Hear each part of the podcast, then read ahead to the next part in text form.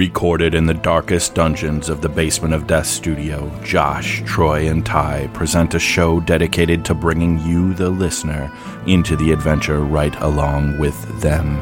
Pick up your sword or load your bolt gun, but don't forget your helmet because it is time for some playing and slaying.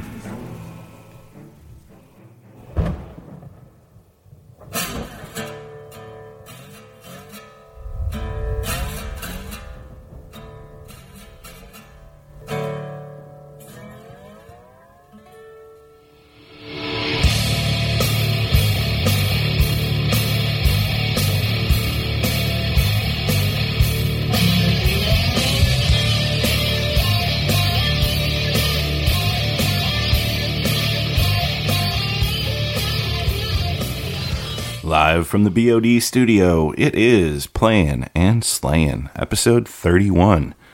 It's almost as old as we are, Josh, but not quite as old as Troy, if episodes were years. Truth. Soon, soon enough. So, we are back from Adepticon. This is going to be our uh, Adepticon recap, a little bit delayed from where we wanted because uh, a few guys uh, picked up um, some type of plague at the convention and were laid low. Uh, they didn't have that Nurgle's uh, blessing upon them that kept them in good health. Nurgle's blessing keeps you in good health. Yeah, It- oh, yeah. I thought it just you accept the bad health. Well, like that, I mean, yeah. bad health is good health if you Yeah, have right. Nurgle's blessing. I, I did not. But we are we are glad that um, two two of you are back to full strength and uh, ready to go. So it'll be our Adepticon recap. We will have a special guest, uh, the intern Stanley, aka Bryce, the hobby hero, joining us to talk Adepticon, and um, that will be pretty much the entirety of the the main part of the show tonight. Um, and of course, you'll all get to hear what we have been playing, hobbying, buying, kickstarting, listening to, watching, consuming, eating, drinking. All the things. I'm sorry, you should have stopped me at playing, building, and buying. But um, so that's what we've got lined up. Should be a fun time. Um, without further ado, we'll get into it. And when you're playing and slaying, it is important to stay hydrated. Tonight's uh, drinking segment is sponsored by a fan of the show and all around gentleman and, and just amazing human being, Stu, one of the Nashville guys. It's also his birthday today, so happy birthday, man, as, as Happy we birthday. record. And uh, Stu brought us at Adepticon um, a box of, of goodies. he had uh, It was the Nashville Care Package or something, yeah. right? I don't know All what the good natural yeah, beers. the Nashville Care Package. It was uh, two six packs and then a four pack of Tall Boys from local breweries.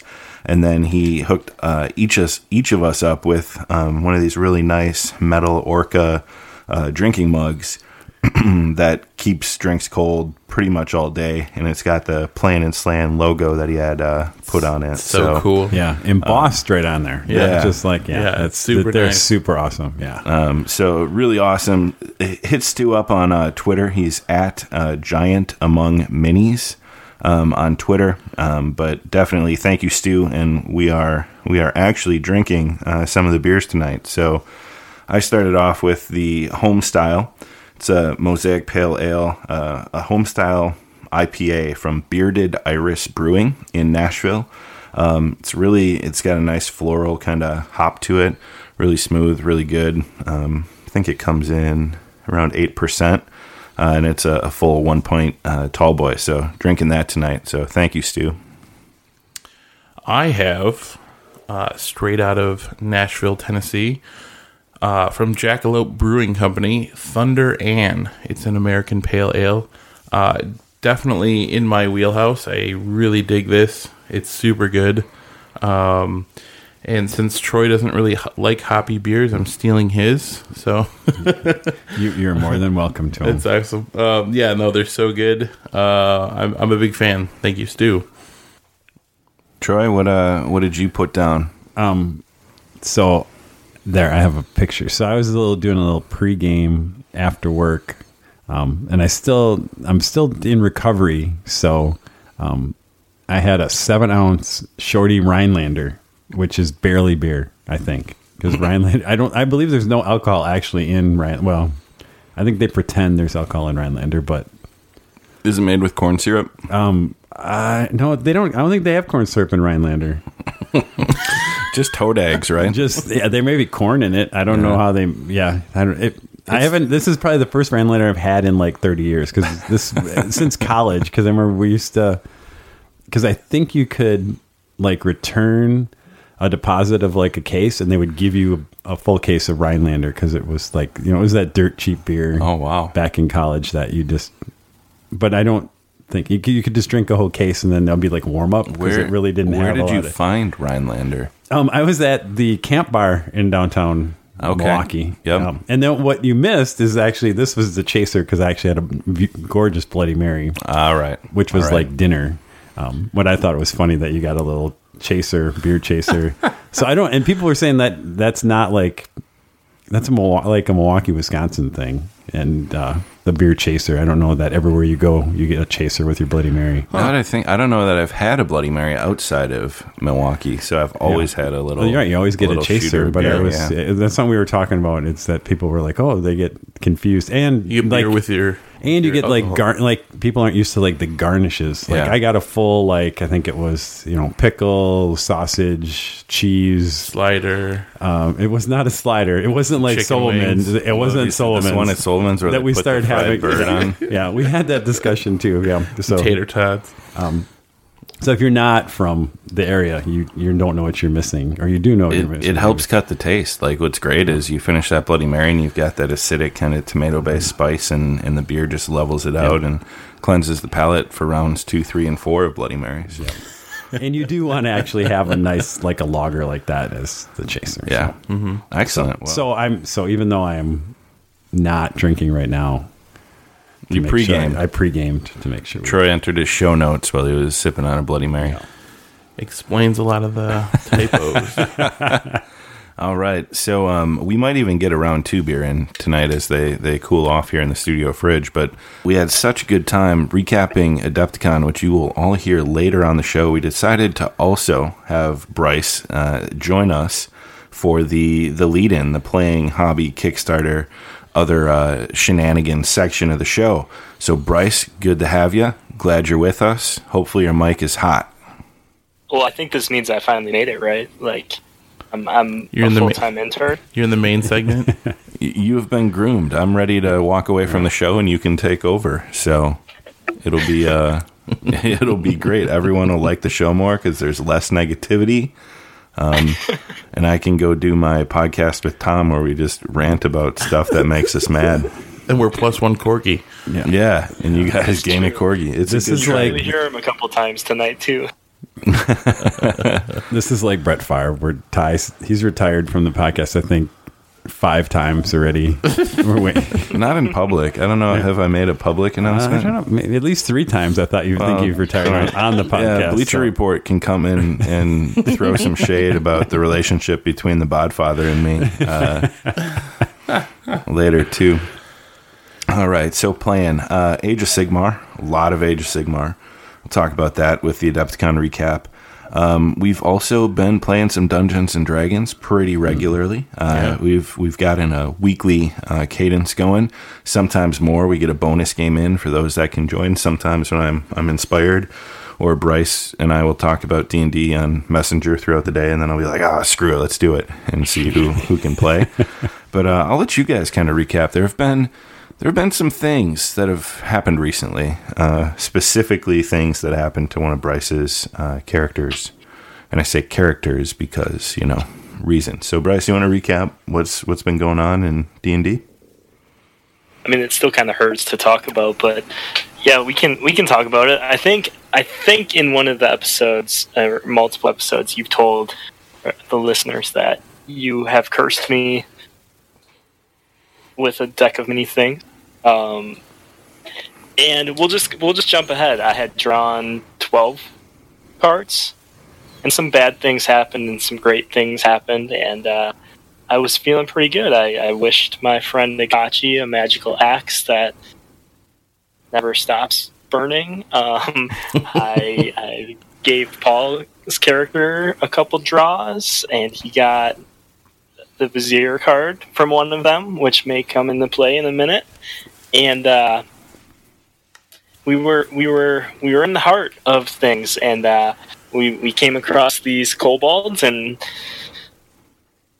Troy or Nate, sorry, I guess I could call everyone by their names. Nate, Nate uh, refused, which is Troy's character, refused to let us to, to let us murder them for some reason, and uh, so we protected the temple, and, and we were looking for more temples, and we decided to go back to the kobolds who who knew the location um, of all the temples. So we thought in in Chult and Nate began negotiating, and they demanded a tribute.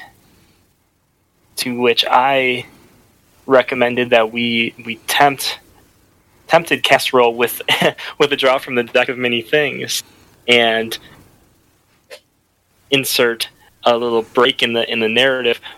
Uh, we we wanted to get one card that, that I knew was in the deck out, which which was the void. Going into this game, I had no idea what was in the deck. I only knew from the from the description that Ty gave me three of the cards, one of which was a void, or one of Josh's characters has been hanging out for how many years? Yeah, the the Donjon we we Sounds played. I mean, school. 16, 17 years ago. Yeah. Maybe 18 years uh, campaign with the very first draw.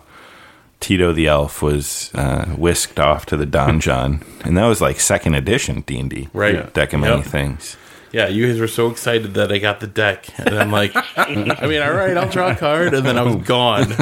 And for like the whole rest of that session, I did. I was like, all right, I'll get to re-roll a character. Yeah, so I knew that card was in there, and, and and Paul had said that he wanted to use the Vizier card for for something to help the party, and I think that I think that Rattle was was a character that everyone liked and didn't want to see go away, or at least got a kick out of and Mm-hmm. made people laugh. So we we decided to ask the DM how How many? How many cards deck? away? Yeah, which card in the deck was the donjon? So I counted until I found it, and it was the sixth card from from the top. And the question was how many cards until the the donjon, which is very important. The the way hmm. that question was asked. Yeah, so after 15 seconds of consideration, Derek and I, which is Paul's character, agreed to alternate drawing the next five cards of the deck in order to get to the to the donjon so that we can have The, col- casserole. the kobold Oh. corkerol Oh, draw the donjon card. Yeah, the Kobold leader. Yep. So so I draw the first card, and it was the Jester, right? Yeah, That sounds right. Yeah. So draw the Jester, which got me ten thousand experience. Great. Things are things started off great. Goes to Paul. Paul draws and gets. I don't remember the name of it. Do you? The he got the the devil one. yeah, the fiend, where a devil is now your mortal enemy and will seek your demise and send legions against you. So you know, Derek is is going to be chased by the by a fiend, which is you know probably problematic, but we can deal with it. Comes back to rattle, and I draw, and and The scales, right? Balance. yeah, yep, yeah. So it- switch your switch your alignment. Good becomes evil. Lawful becomes chaotic. Um, yeah, Which turned you from neutral good to neutral evil, right? yeah, which I was really kind of intrigued by, and super like this is kind of cool for the way that my character is, and I can just change some things about him, and this could be a lot of fun and interesting. So I was like, okay, this is you know, it's not great. And Tom says there's a way to to, ch- to change it back or something, and so all things are great. Golden goes back to Paul, draws again, and he gets some kind of crazy card where he gets Like fifty thousand experience and a and a magic item, but not just a magic, like a legend, like a wondrous a wondrous item. wondrous item. So he, you know, he's level sitting at one experience away from level seven when everyone else except for Rattle is level five. Uh, Rattle's level six, and uh, he got he got an amulet right that that does something cool. I don't I don't remember. Some sort of health amulet or something. Mm-hmm. Yeah, and then comes back to Rattle. Things are feeling really good. One card left to draw. Go ahead, Ty. Rattle draws the Fool. The Fool takes away 10,000 experience points and makes you draw another card immediately. We've now drawn five cards. We know the Donjon is the sixth card. The air goes out of the room. Everybody knows what has happened. What the, Rattle says his goodbyes, and it was it was a partial group. We didn't have everybody there. I think you two were sick and, and weren't there, I was there. or you were there. Yep. It was Uh, we were missing Troy somebody and somebody else. else. Yep. Um, maybe Brendan. I don't know. And uh, Rattle says I his think it was just Yeah, it was. Uh, it was one of those moments where just like the weight of the moment and the way that the cards played, like.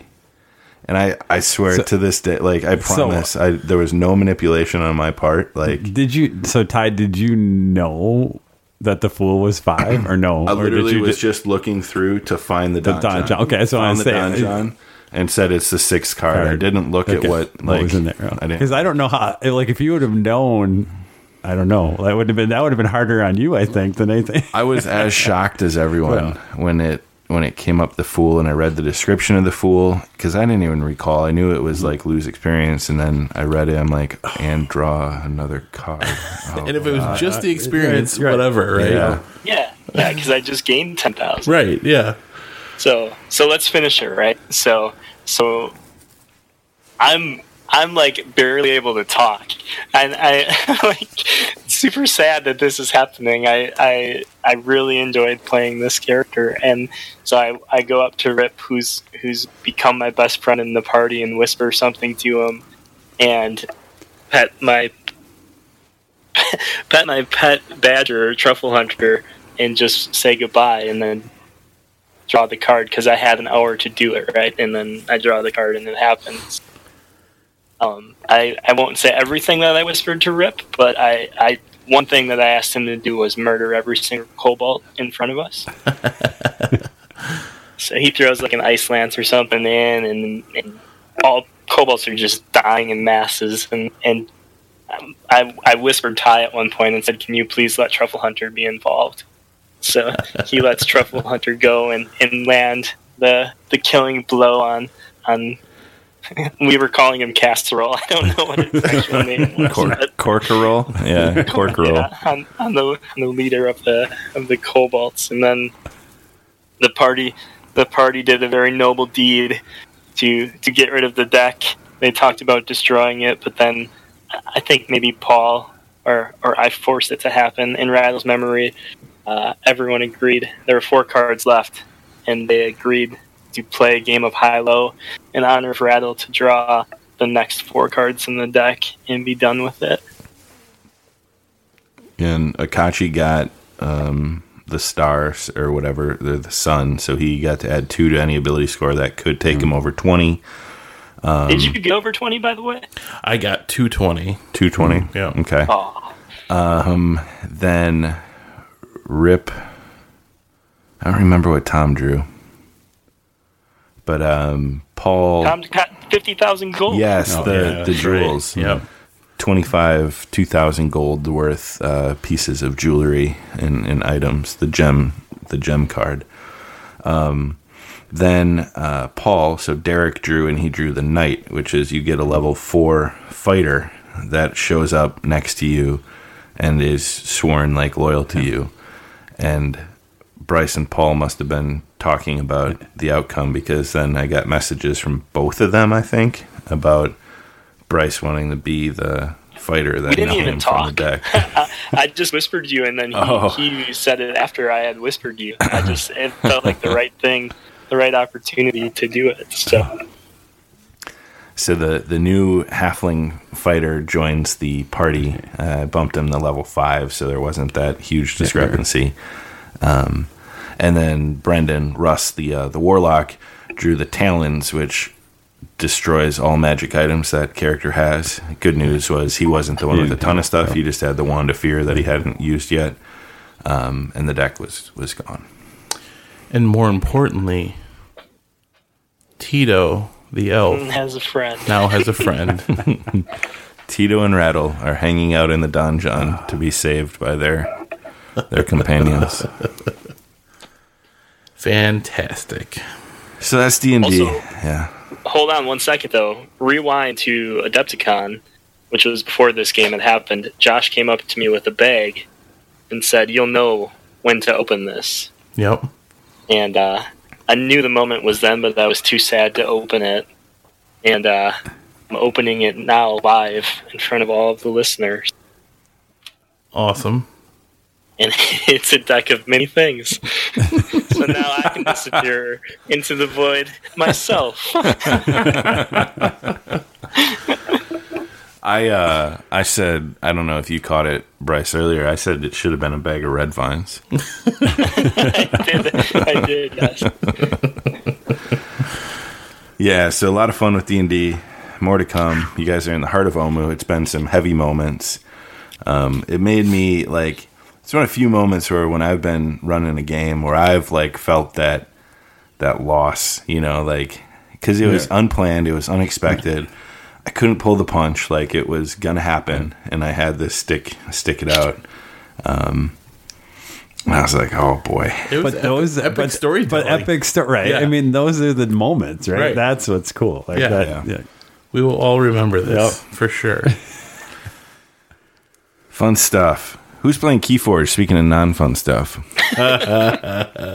Not me. Oh, I'm sorry, Trey. That must I be. thought you were, there was a retraction. See well, episode Yeah, twenty. I, I still whatever. don't think it's a great game. I think it's better than I originally rated it. Um, but- no, it's it. So we have a work league. So there's actually twelve. I think we have twelve of us. So we actually have like three pools of four. So we're doing yeah, just kind of a a pickup lunch thing where people are playing matches. So it's fun. It gave me a reason to kind of get it out again because I hadn't played in a, in, in a while. But uh, of course, I played Neil from work Neil from uh, work. right away, and he just he stopped me. So. Does Neil from work still listen? Uh, I'm probably every once in a while. He's usually behind. so. He usually tells me when he's like, "Oh yeah, I'm still catching up." He's usually like an episode or two behind, so he'll listen to this in probably May or something. Okay, all right, good deal. We'll st- we'll still call him out then, Josh. Yeah. We'll Yeah. we'll let that play. All right, sounds good. I'm gonna cosplay Neil from work at Gen Con. All right, and then I assume some uh, Adepticon board games got Yeah, so out? what we we uh, I think we've talked about Kingdomino, like we get that to the table quite a bit. So we did play. If you have Queendomino, you can play uh, like six or seven. You can expand it to, To play six- like six five players. six, So yeah. probably- yeah, I think like so we were playing with six. Um, I think technically you could actually probably go to eight, um, but it gets a little weird. I don't know how how uh, viable it is, but I think you actually have enough tiles to it. So you end up playing. You actually end up throwing out. I think you. Um, it's the same thing with uh, as you play dominance. You lay out the tiles, but I think you actually leave two each turn and they get thrown out, so you don't pick them all. And I think that's because the queen domino tiles aren't as useful um, because of the way that game is. That they have some dead spots if you think about it. Um, so it was fun. It was fun to play with uh, a bunch of people, and again, super quick game. Um, John was kind of funny because he didn't listen or read the rules before he started, so he basically built a he built a bunch of. T- he didn't know what the certain colored tiles were, um, and then he realized they weren't actually worth any points. So, but that's his fault for not paying attention. not paying attention because yeah. we, we get like halfway through the game he's like there's no castles on these red ones and we're No. like mm, maybe you should have like not my problem. right that's not right like all the rest of us have castles that's not yeah, you know, see see the back of the book where it tells you the tile counts. and yeah, what yeah. So we, yeah, he had nobody to blame but himself, since he was the one who actually read the rules and told us. how it Well, all yeah, and you can't so- roll a six in Kingdomino, so I mean, Yeah, right. he couldn't Yeah, save he was- himself with a good roll. Yeah, he was. Yeah. He was at a I know. disadvantage.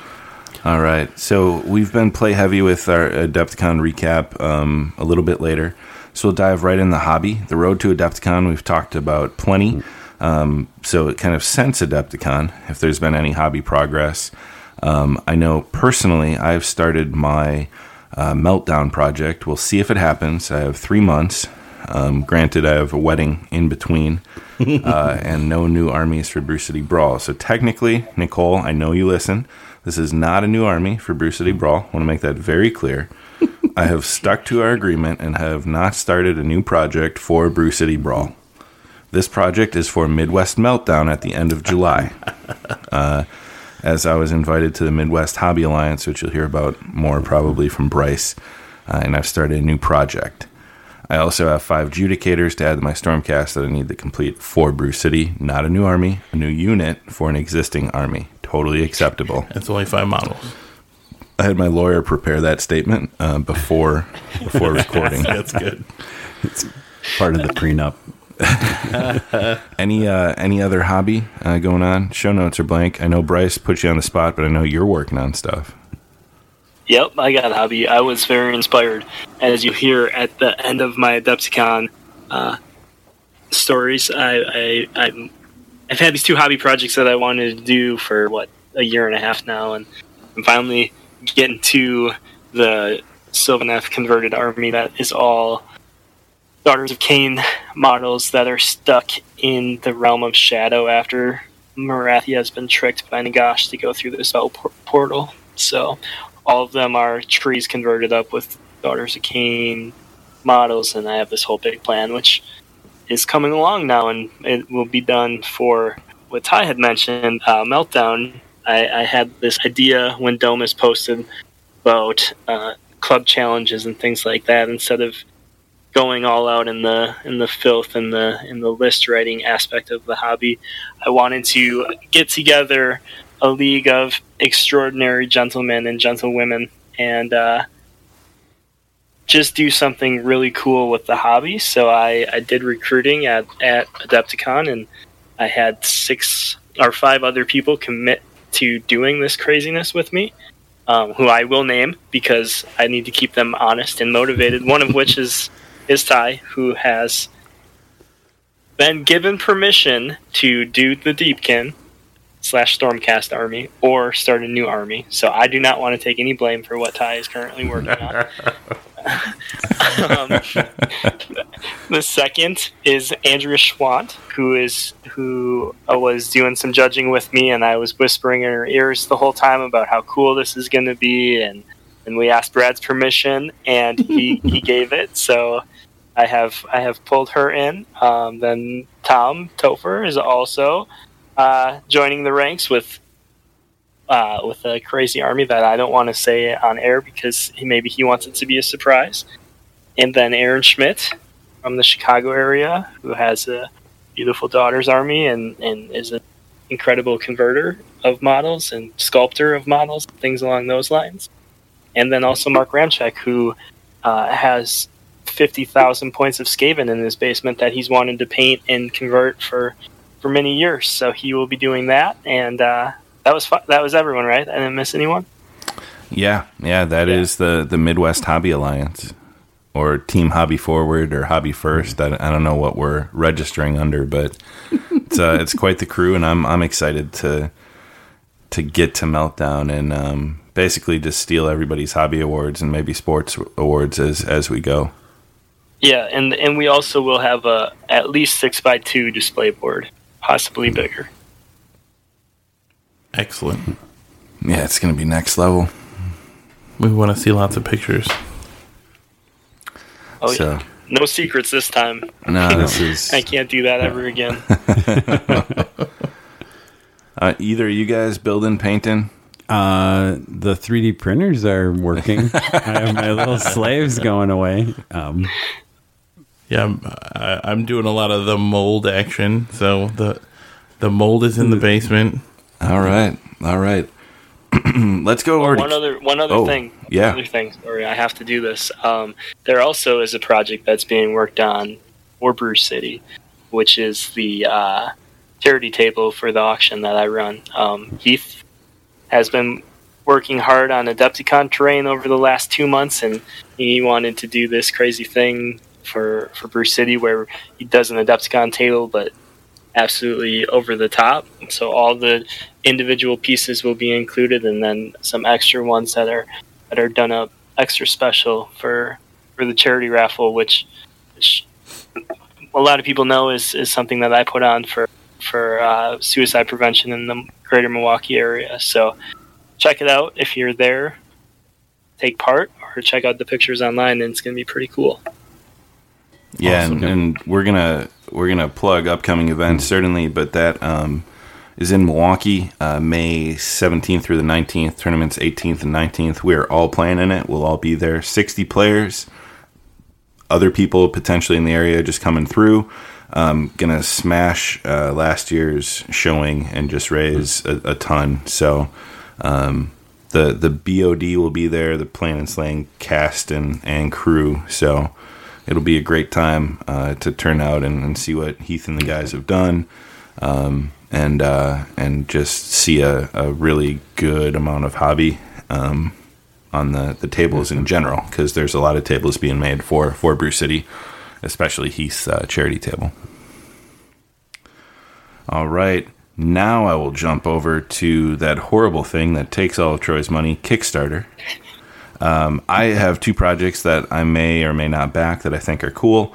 So, The Secret Cabal is a board game podcast that has probably a hundred times the downloads and listeners that we do, um, but they're they're huge and they um, they're they're kind of the head honcho there. Jamie uh, has the last couple years done a Kickstarter that funds all of their YouTube stuff, multiple shows, and lets him be a content creator full time. Uh, he left his job a few years back. So their Kickstarter is going on now through the month of April. They're at their goal, um, but there's some cool tie-ins and promo stuff because they get game companies involved. Like um, Isaac Childres provided two Gloomhaven scenarios, um, some coins, some other, you know, just interesting stuff to, to help and, and back a uh, what I think is is one of the best all-around gaming podcasts uh, out there, The Secret Cabal. Um, another one that is ending very soon on the heels of kind of Dave Taylor's um, book is another book from this guy. I think it's Mel, the, Mel. the terrain tutor, Yep. who does fantastic work and just all these tips and tricks to make really cool terrain. Um, and kind of walk through how to do some of these display board level uh, terrain features and the different tools of the of the trade. Um, so that that's very interesting, and I, I'm strongly considering that just to add to the uh, the bookshelf. Yeah, it's on my list of things to back as well. I might have blacked it. Nice. nice. Of course, Yeah, I've, I've watched so many of Mel's videos that yeah, I, I feel like I have to right give give Yeah, back. and he was at Adepticon. It was cool. Yeah, to, I yeah. ran into him a couple times. So it was cool. excellent fulfillment. Um, I know today I just got an update from Hunters. They're working on getting everything out for the Outbreak Undead second edition.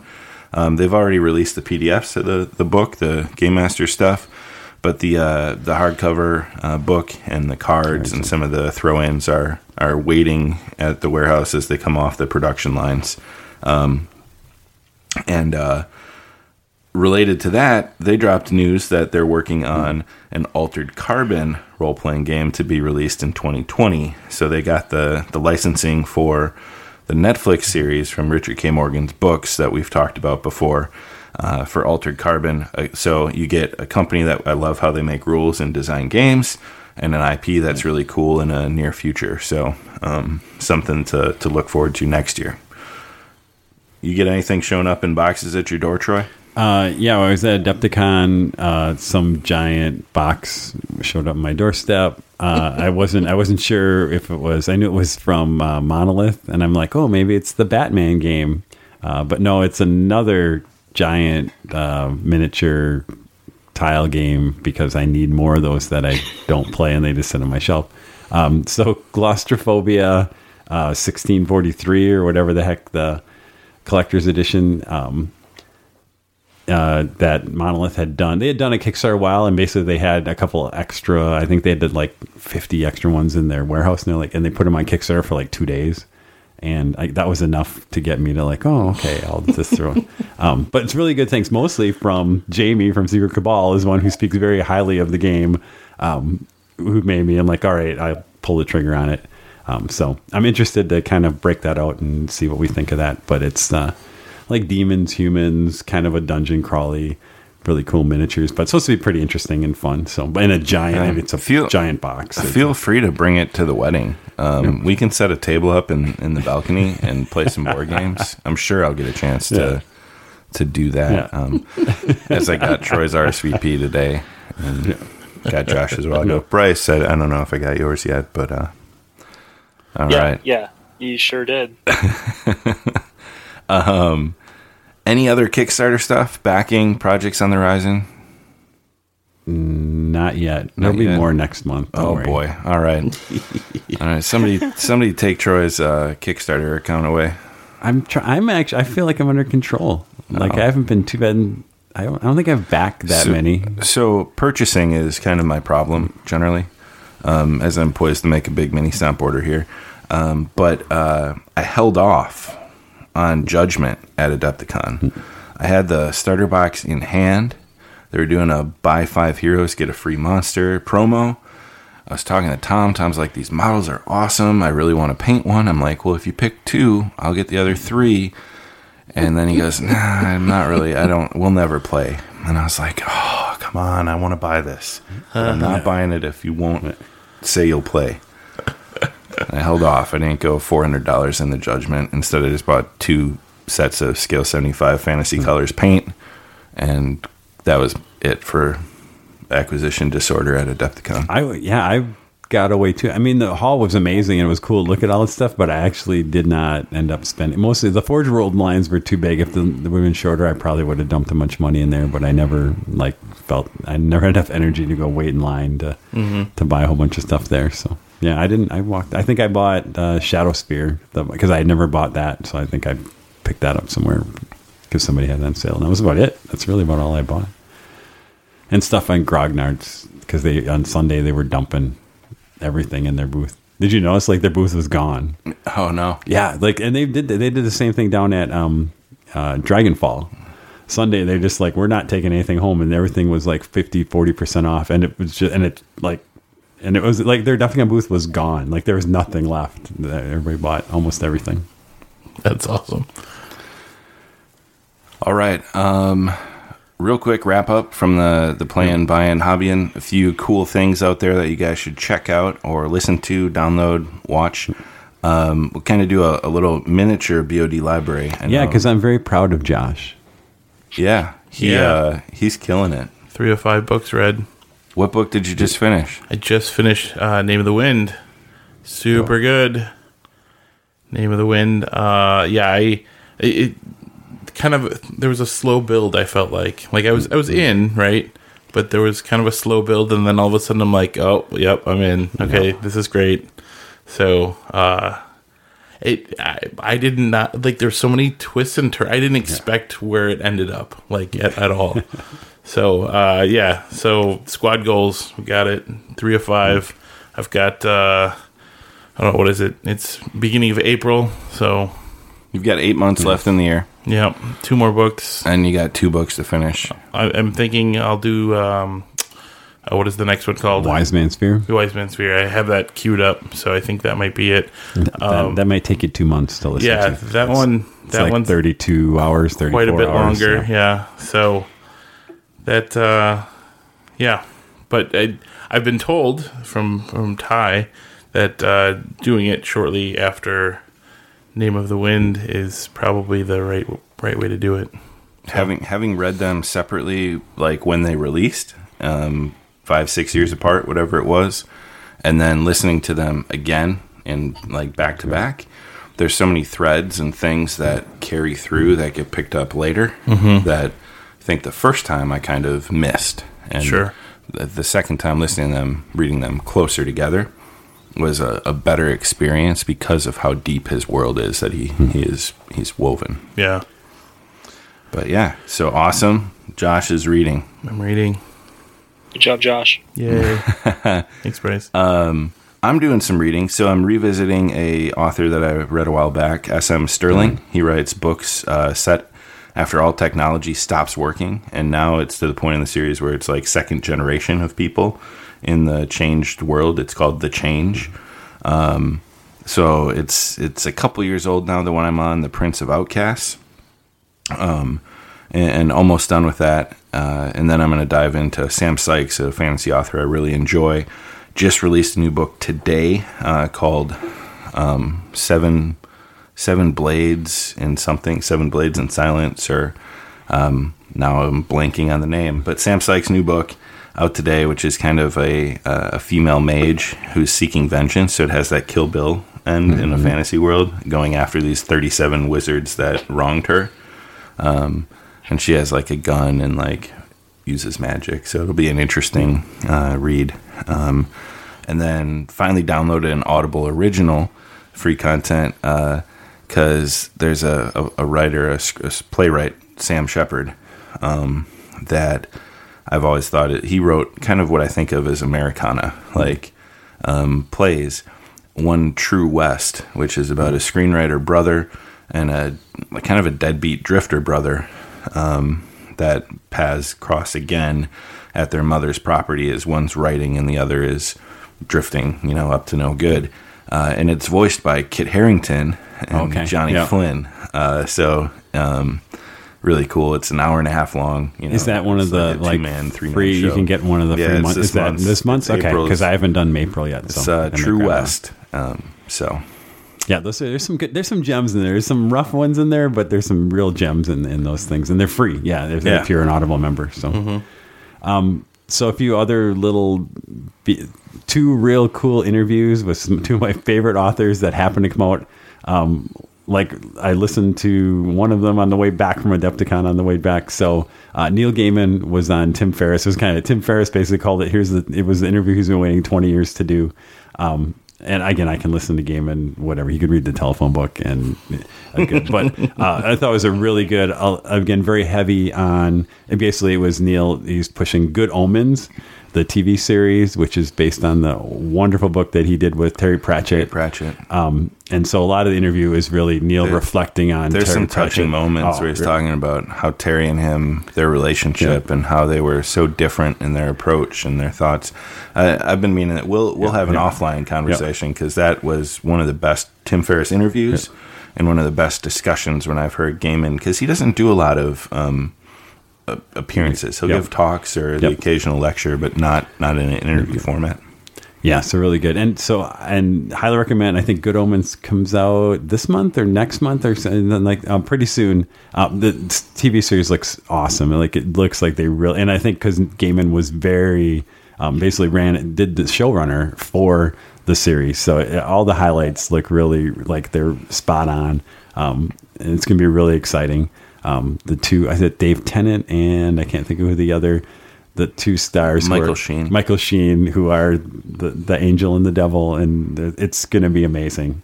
Uh, really good. So re- recommend that. And then um, one of my other favorite authors is Dan Abnett's actually on one of the recent Voxcasts, uh, the Warhammer thing, and so he. Again, an hour of him talking about a lot of it around some of the heresy stuff as it's coming to an end, um, but even goes back and talks about Gaunt's Ghost and a lot of the original stuff. So, again, another guy that I can hear talk about um, all that stuff for, for a long time. So recommend those. They're not books, but they're authors talking about books. So Yeah, no, no, absolutely. Some great interviews there. Um, I'm going to plug another show real quick. Uh, I don't know why I'm doing it because it's, Oh no! is it really a plug? I want to know. Is it really a Um, plug? It's an assault on my on my character and my um, my ears. But Rage of Sigmar, Jacob Berry, Joe Pagano, a boisterous coming at you podcast um, that actually, you know, there's some decent moments. But uh, Joe and Jacob, um, Jacob and I are facing each other at at uh, Brew City Brawl. I challenged him in a very cordial, gentlemanly fashion. Um, I, I evidently to to his dismay, did not yell at him in all caps. I did not, um, you know, curse him out and challenge his manhood. And I, I challenged him in a in a very weak and inappropriate way, per per Jacob Berry. Um, so for months, he's talked about waiting for the response that he was going to show me what a challenge was. Well, episode eight, their Adepticon recap at the show close. Jacob um, he uh, he he rapped his challenge uh, to me. Um, you know, it was something. Uh, it uh, I I don't know um, if his intent was to to anger me or to give me something to laugh at, or uh, all all in good fun. We'll find out. But he uh, he um, he challenges my ability to drink. He challenges my ability to make charge rolls. Um, my um, you know many things about me are are um, brought to question. So I'm not a rapper. Um, I'm not really a writer or a poet, but uh, I'm going. I'm going to say it now. I'm going to I'm going to drink Jacob under the table. I'm going to kill every one of his models and table him in this game, and I'm going to take pictures and post all over the internet after. But I'm going to let my my play as my true Stormcast defeat his chaos influenced Tzeentchcast in our Storm Bro fight. But I'm gonna destroy. I'm gonna wreck his face. I'm gonna destroy him. I'm gonna get him so drunk he doesn't even know that I'm actually like beating him at Warhammer because I'll have beat him in the pregame drinking at 8:30 in the morning that Saturday. The best part about the rap was right at the end where Joe goes, Are you sure you want me to put this on the podcast? that was fantastic. Well done. Well done, gentlemen. I, I told Ty this afternoon that, that I think that he should do a response, but as a music video. And then he's like, "Oh, I don't really. I need help with the rapping." And I said, "No, like a Sierra music video to show him that he's not ready for what you can bring to the table." so I think all the listeners out there should should uh, start a start a, a movement to get Ty to respond to this to this rap with the music video. At Fat Kid Sports. on the Twitters. Yeah, so that that brings us uh, to the um, the Adepticon segment of the show. So we're gonna have Bryce stay on. It's gonna sound like we introduce him again. And uh, Will, if you're listening to this, be ready for the Adepticon intro, because shit shit gets real in a hurry. So Jacob Berry thinks he knows how to call people out. Just wait for our Adepticon recap.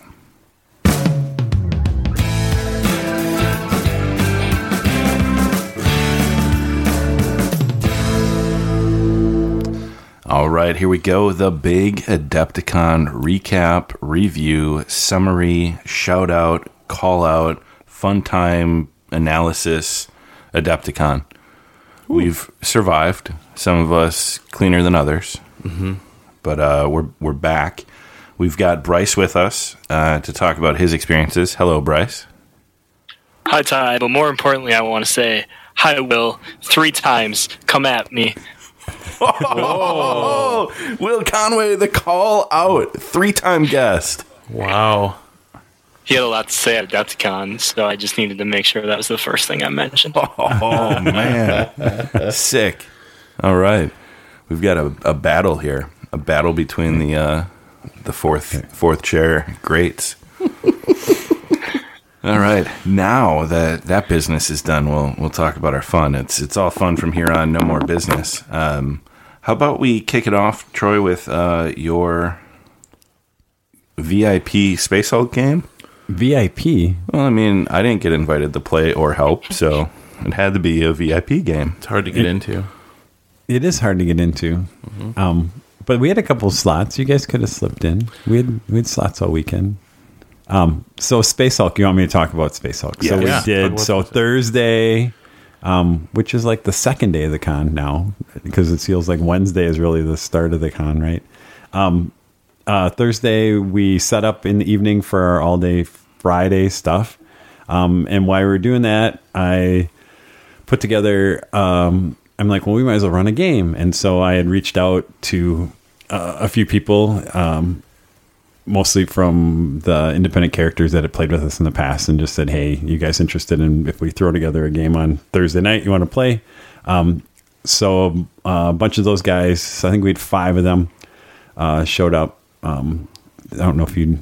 So a bunch, a lot of them, a couple of them have already have been on the independent characters, and you've heard their names. Carl and Adon weren't. I don't think Adon actually made it out there this year, and Carl was running around playing some other game uh, on Thursday. But we had we had fun, so it was good to kind of get warmed up, try and get things set up. Uh, it takes it's craziness. I have to thank my uh, brothers and everybody else that helped, and nephews and nieces that helped me get everything set up because it is kind of a uh, a massive thing. But we got to go. Uh, I think they had a blast. Um, I saw them later in the con, and they were all they were super appreciative of that, and even shot me some emails too um, to that. So.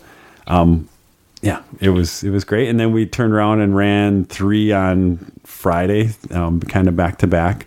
Um, so that's kind of all ends up being a big blur.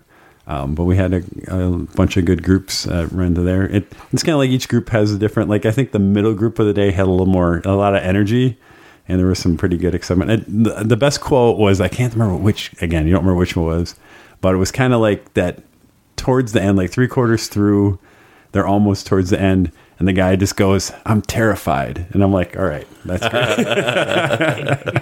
he was like an excited way, but he's like, he was just like, "I'm terrified of you know what what was behind the blips or everything else like that." So I'm like, "All right, that we've accomplished our mission. That's the good Right. So, Excellent. Um, so four games. How many did the Marines win? They they win them all. Win them all because we GM You've gone soft because we yeah we All right. because we GM it now basically. So Yeah. it's just really how um how quickly they get it. Do they get it done in time?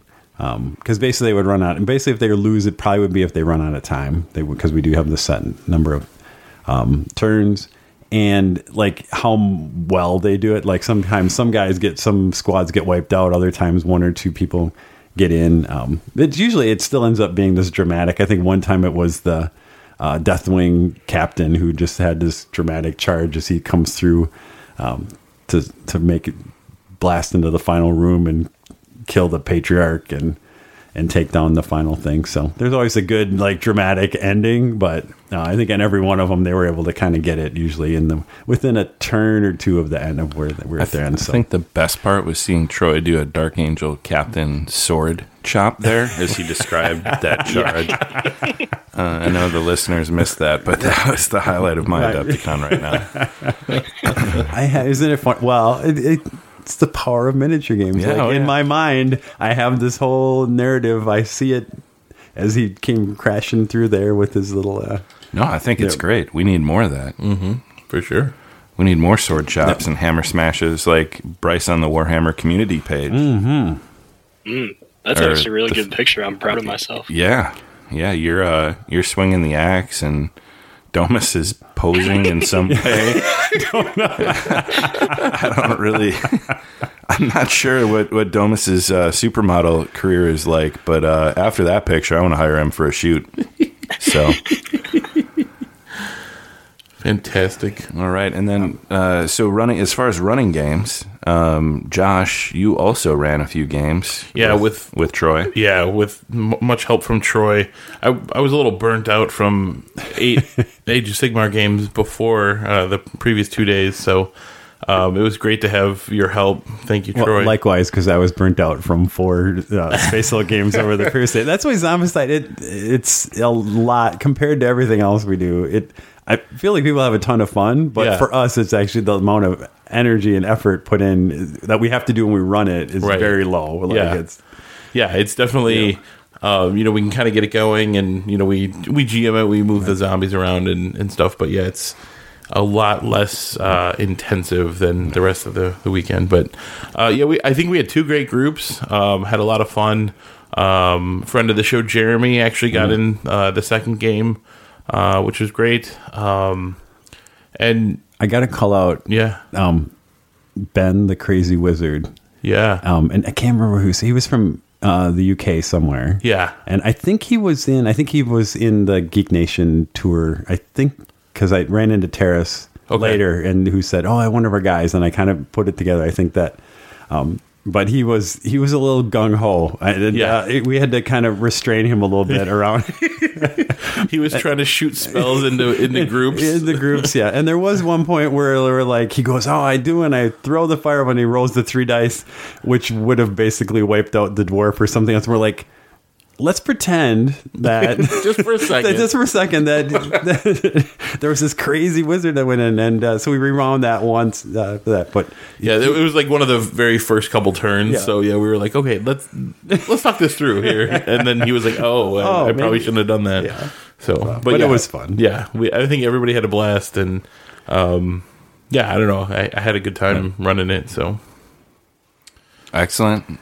Um, I didn't run any games, so I'll I'll kind of kick off the festivities of the Adepticon proper and, and events we may have participated in. And that was Wednesday night, the Games Workshop studio preview. So went and uh, got my badge, got through the the registration line pretty quick because one of the guys from Indy, Mike, had staked out a really good spot up front, so got through in a hurry.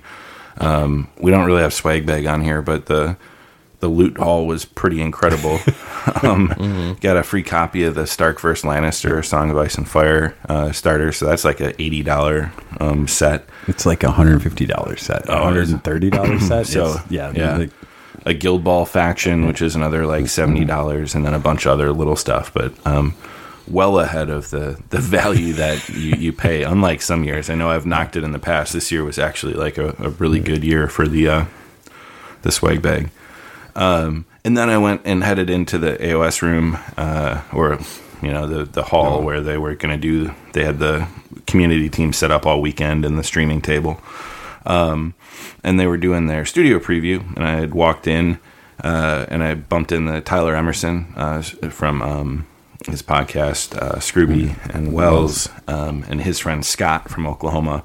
Sat with the two of them, and uh, Bryce. I know you were in the room for that.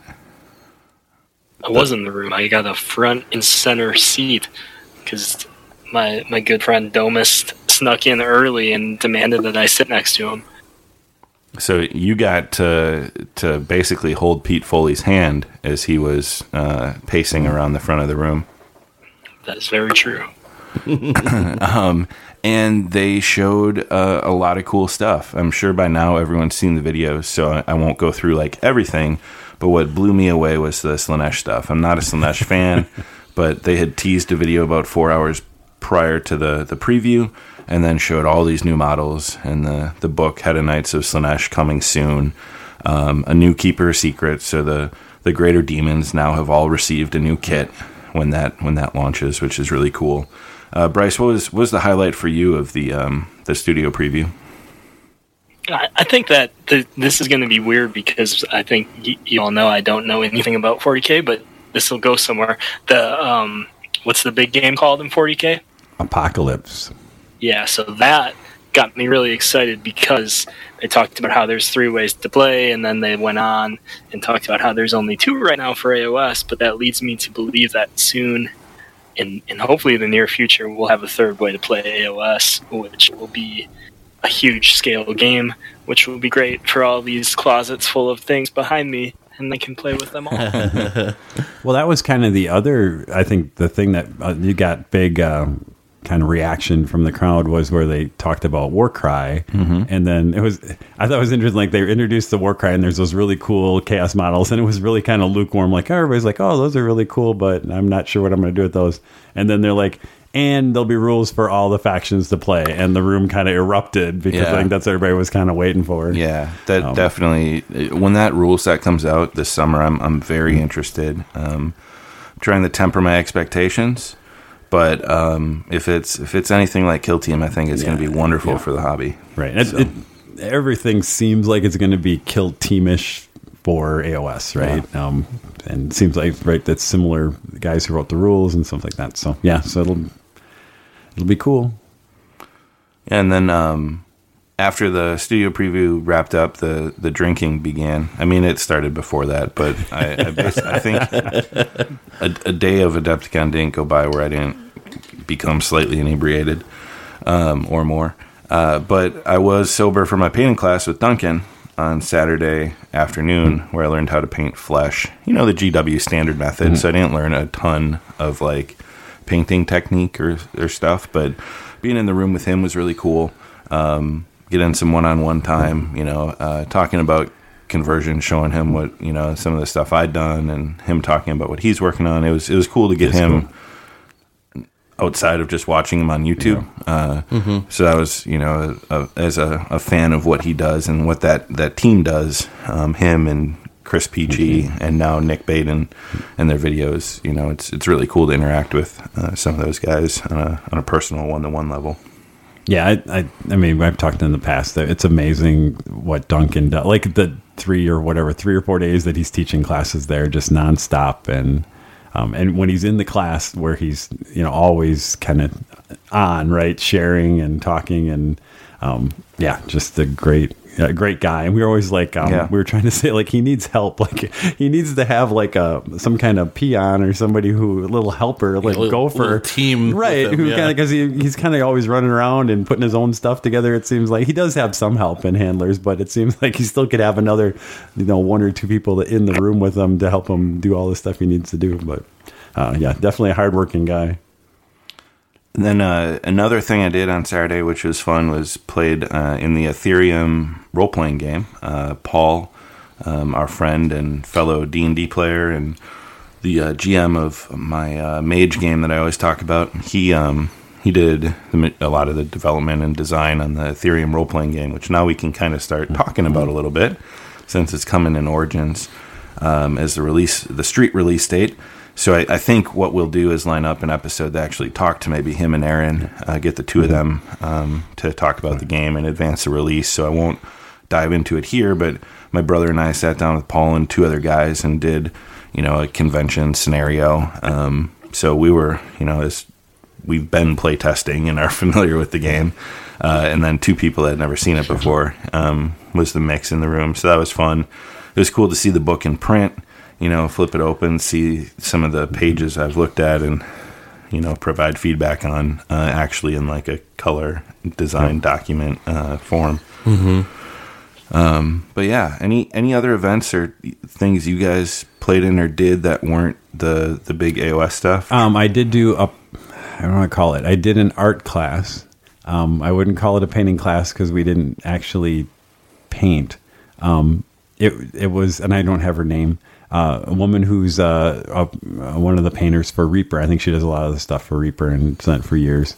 Um, it was an interesting because it was really about whatever it was, ninety minute. It, I would call it more lecture style and it'll, it was a lot of stuff you could actually take away and that was not doesn't have a lot to do with painting but a lot with um, with just like how you interact with things one of them was like how do you take feedback how do you um, how do you also like how do you critique? It'd be interesting bryce from your perspective because she talked about you know um, you know as you when you get critiques on your painting and and how do you take that feedback? And then also people who give critiques how do they give critiques in a constructive manner and so that people take them so it's real interesting. I mean, the idea was i think how do you take your painting to the next level i think was the title of the class. And it was just uh, you know tips and stuff that she did over there it was interesting a little bit around um, i don't know if you guys are familiar like like imposter syndrome where it's like you know it, people who are really good at it tend to also think they're not as good as they are right? And like kind of that.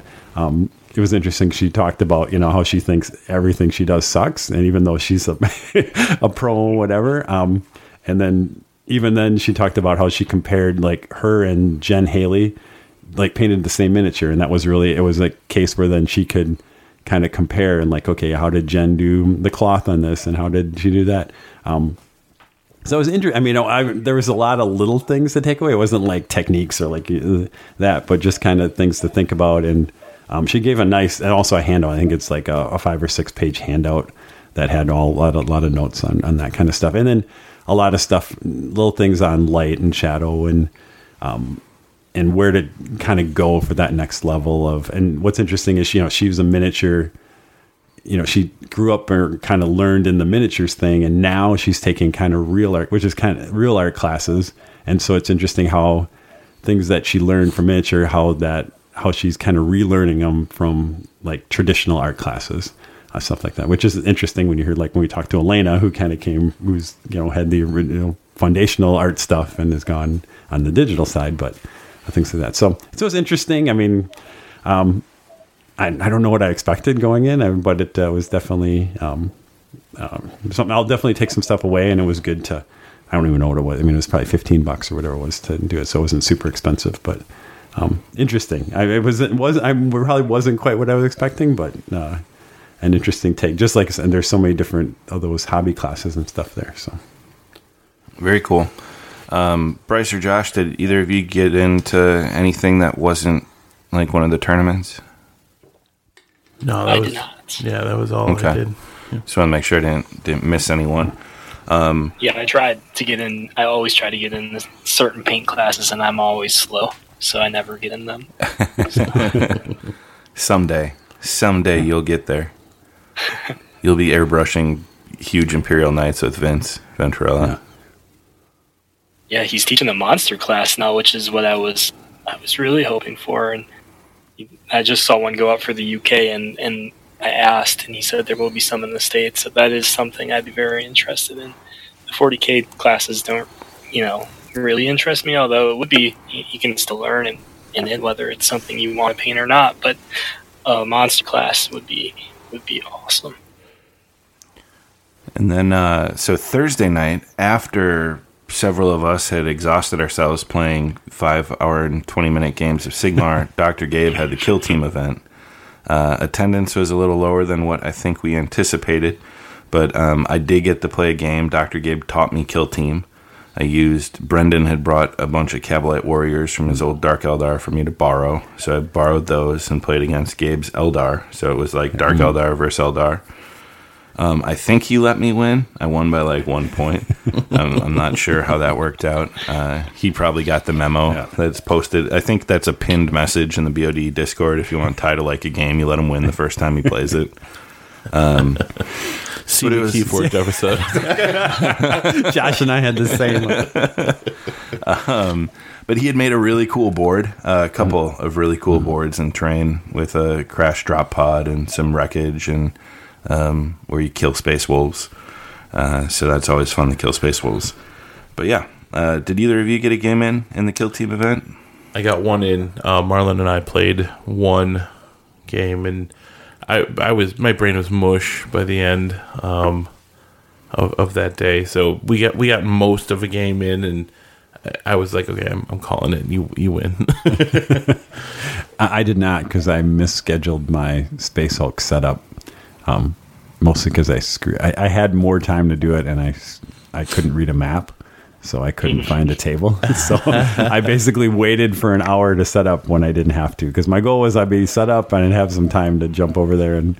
And get in it, and that never happened. But but they were only playing. A, a, you guys were a whole table away from where we were doing Space Hulk. So Yeah, it was Troy cool never came it. over to say hi. I did come over and say hi. And he had a Yeah. velvet rope blocking off his VIP game with the independent characters, guys. There- there's zero zero truth in any of those statements. I did a lot of false narratives over the Adepticon weekend, uh, creating stories and drama and planting seeds of di- discord and dissent. It was fun.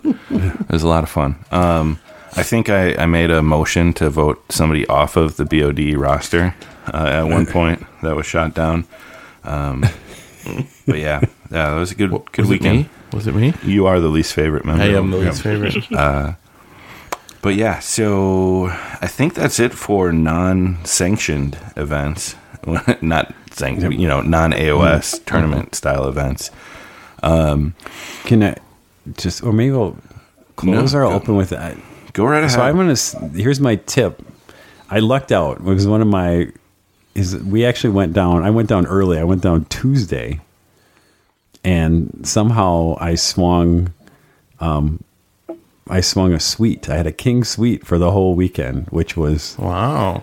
very nice and because it ended up being the Weiss suite because my like my brother was down well both my brothers my sister we it was the whole like Weiss clan was down there plus my um my niece and nephew were down there too so it was kind of cool because we could all hang out in the suite and we played a lot of couple board games and things like that and they, so maybe that I'm just might have to like make it a week of Adepticon just go down and go down on Tuesday. I was very relaxed. Actually, it was the best because we were like the kind of the run up to. I mean, we were all in like that hobby, like whatever.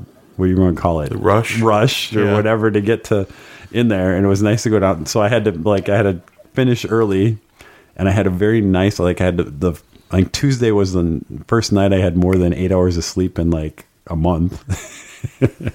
um, so I was very relaxed. I think that was uh, made Adepticon very good. S- Hung around in the pool. Did you guys go to the pool? No. no, You No. went to the pool enough times for all of us, though. I think so. Okay. Yeah. I'm just saying, you guys are missing out. There's a whole hidden side to I, Adepticon. I go to Adepticon to see people, to drink, and to play. you can and see people in the things. pool. No, so one one thing before we get into the Vanguard event, though, I mean, you went down a little early, but Adepticon to me has become such an amazing social event. Seeing, you know, I, I know we're going to talk a little bit later about some thank yous and stuff, but you you just see all the guys. I got to meet Joe Pagano from Rage of Sigmar in person after you know hitting like Twitter for a while, and Jacob Berry and Anthony Polcastro and uh, Stu, David, Gr- like all these Nashville so- guys, all these people from all over to see him in one place. And you spend, I spent the majority of my time between rounds or before and after the, the tournaments would kick off, just drinking beers and, and hanging out with people, sitting in the lobby drinking, going out to dinner, like the steak dinner where we, we found Bryce's calling the list doctor. um, you know, Indian food with Anvil 8 on Saturday, like just a number of awesome experiences and, and fun times that don't get encapsulated in events in the tournament, but it's become a spectacle, the mecca of, you know, Warhammer in, in, uh, in the country, really, all the world at this point. All right, Josh, I'm going to turn it over to you first. Thursday morning, Yeah, you registered and uh, brought a thousand points I did. for the Age of Sigmar Vanguard tournament. Now, a few of us were playing in it with you. Mm-hmm. Um, I know you've done double stuff before. Was this your first, like, other than like a small story event singles tournament? Yeah, besides the the BryceCon 18, uh, I think this was my yeah, I think this was my first like solo event besides BryceCon. Um, but yeah, I, I I had a blast. Um, I don't know, should I run through run through the games? Yeah, run. How about we each will run through who we played, what they were playing, and you know one or two sentences about it, and then uh, after we get through the Vanguard and talk about that, we'll dive right in the doubles. Cool. Um, yeah, so my first game, um, I played Tanya and her Gristlegore um, Filth. so she played a, a Ghoul King on Terrorgeist and then two Terrorgeist as battle line. Uh, and it was kind of intimidating. I was like, all right. So I had my Tzeentch, um, and I kind of had it set up thinking that there was going to be more horde lists. So I, I thought there was going to be larger units, things coming at me. Um, and yeah, for her, that that was not the case at all. Um, it it did kind of hinge on a turn or two. Uh, I had a chance to knock out the Ghoul King, um, and if I would have done that, that was the only thing that was gonna uh, get points on, on the objective. So uh, if I would have knocked that out early, um, then she's not gaining points, and then I hop on an objective and and win. But uh, I was I had her down to one wound left on the Ghoul King and couldn't get that final wound. and then yeah, she healed up over a couple turns, and yeah, it, it was all over but the crying after that. So. Uh, but yeah, no, great game. She's super fun to play with, um, and yeah, had a had a had a blast. Uh, I played Matthew Barber next, um, and he had Seraphon. Um, he did have uh, uh, two, well, one block of um, ten Saurus Guard, and then a block of forty Saurus Warriors, and I was able to use the Gaunt Summoner to blow up. I think twenty three, and then I think another six or seven ran off uh, Battle Shock after that. So that that unit got decimated, and that was kind of one of the linchpins of his of his army. So I was able to kind of whittle him down after that. There was still a chance. I mean, he still had some stuff, but um, that kind of took him out of contention. So that I actually got to use the one, you know, the one trick that I was hoping to hoping to use that tournament. So, uh, but fun game and uh, great great dude to play with. So you're sitting at one and one after that. One and one after that, and then I walk up to Jacob Burleson, who uh, is what Reverend Dangles on on the twitters. Um, he brought Nagash and two units of dire wolves, and I was like, "Oh, uh, so this will this will be awesome." Um, and yeah, he he he blew some stuff up, and it was it was pretty rough. Nagash is is I couldn't cast anything basically. Nagash is, you know, unbinding every every spell I cast. So, um, his dire wolves got set up where they needed to be, and he kind of yeah, he, he just ran the table, so it was good. Uh, super nice guy, had a fun game, uh, and he had a really cool Nagash that was on like a Balewind in the middle. Um, so it pretty pretty cool model, pretty cool conversion. So Yeah, Jacob does some good work. He um he lives down in I think Huntsville, Alabama, but he's part of that originally that Nashville crew. yeah, Um, and uh, f- follow him on Twitter for sure because he he does some pretty cool stuff with his uh, Sylvaneth and, and now his Death stuff, Night Haunt. He's uh, he's fun to see what he's up up to in the hobby hobby end of things. Yeah. Then fourth game. Uh, so yeah, I'm uh, one and two at this point. Uh, go up against some guy named Tom. Um, I don't know. he, he said he was from Milwaukee. I'm not sure. Um, but yeah, no. Tom Tom Teffer uh, brought his Slaanesh filth, uh, and yeah, he Pre he pre battle tome Slaanesh. Yeah, right. they're gonna be nasty when they get a book here. he he ran straight at me and and I mean he just went crazy and uh yeah he I didn't have any answer for how fast he was so So th- that's Ty's brother Tom. Just Ty- for yeah, people Ty- follow- sorry, yeah. following along at home. Ty's brother Tom, Yeah, maybe aren't familiar with her. And yeah, funny story. We'll we'll hold until we've all been through. But funny story about Tom and his Vanguard tournament.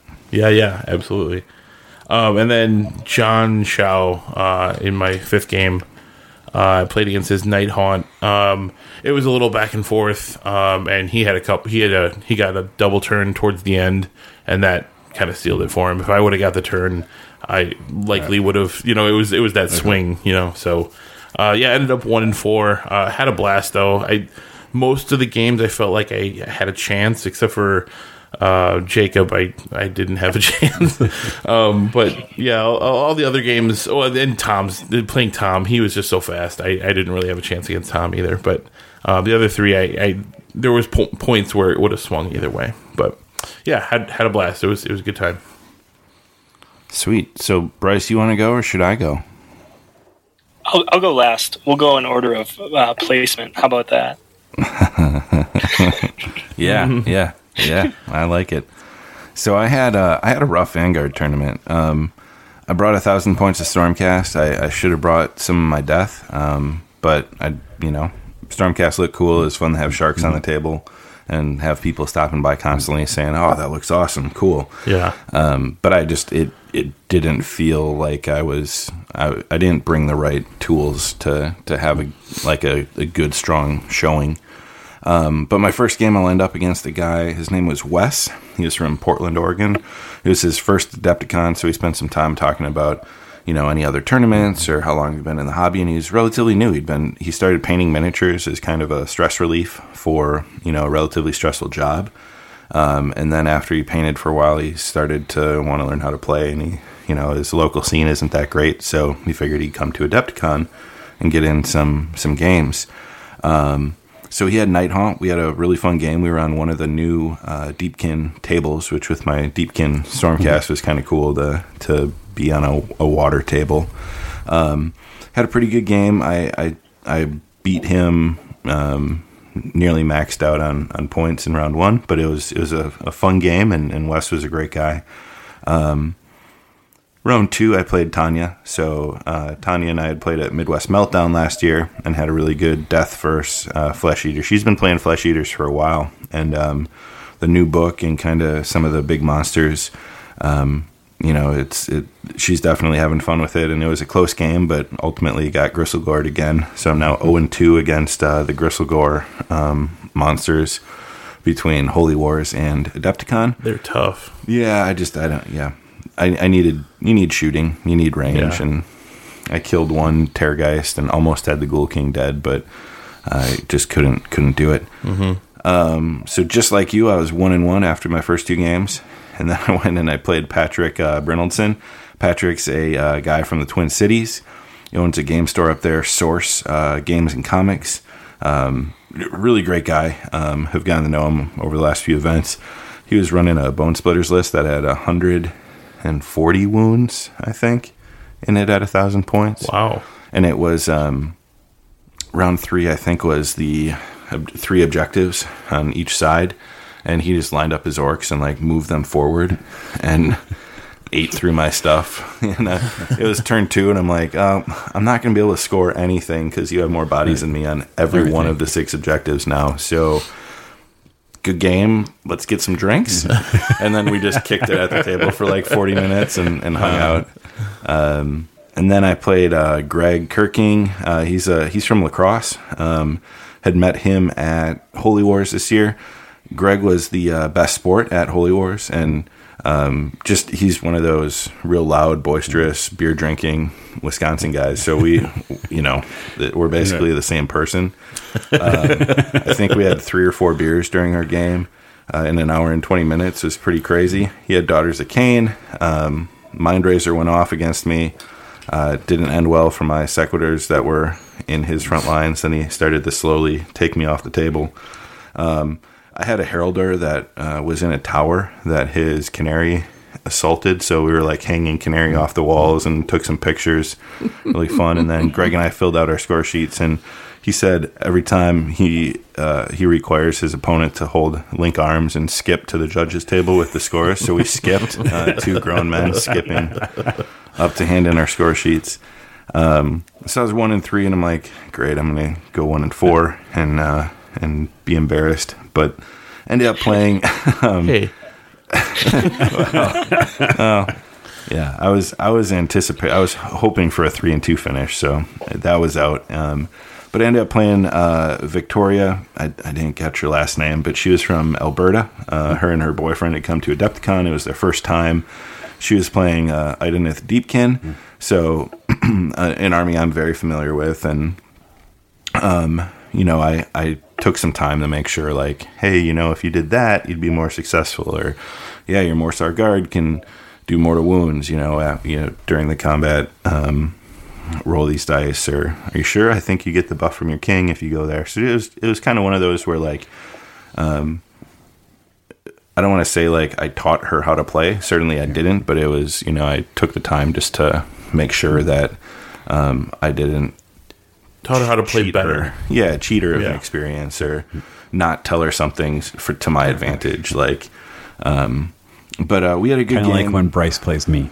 yeah, when Bryce plays you and, and uh, shows shows you how everything works. Or are you saying he takes advantage of you? No, he 'Cause I- doesn't. no, I- I- that's I like mean, my only like He could he could take advantage of you. I- he did, believe but I actually I beat him. But that's he beat himself basically. He coached my me to beat him. So that was Um, and our game was over in three three turns, so had a little bit of time, and I finished two and three. Um, but had had a lot of fun, some really good games, some people I knew, some new people, which is always kind of what I look for in a tournament.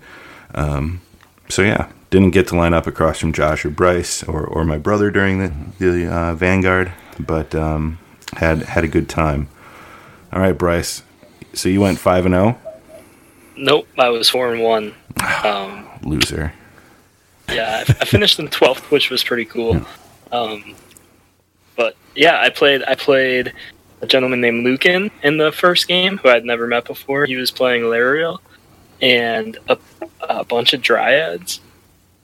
And he summoned another bunch of dryads and some hunters. So he played like sixteen hundred points worth of stuff against my, you know, thousand point list. But he gave me the first turn, and I got the objective, and he couldn't kill the phoenix. So I, I just I, the final score was ten to nine. If it was a six turn game, he would have won, but thankfully it wasn't. So uh, that was the first game, and I, like a fool, wrote on like one page and then three pages in front of it for my second and third game. So I'm a little confused in my order, but I think it's right. I played a, a, a guy named Dan in the second game who was a super nice guy. He, he just had a kid and he could only play that one day, uh, but then he came by on Saturday to to just chat and hang out and check out the room. But um, he was playing Beastmen and Beastmen die very quickly, especially when you have 24 shots at minus two rend. Um, so that game was was kind of out of hand on on the second turn when I killed his entire unit of Bestigors, and he didn't really have anything left.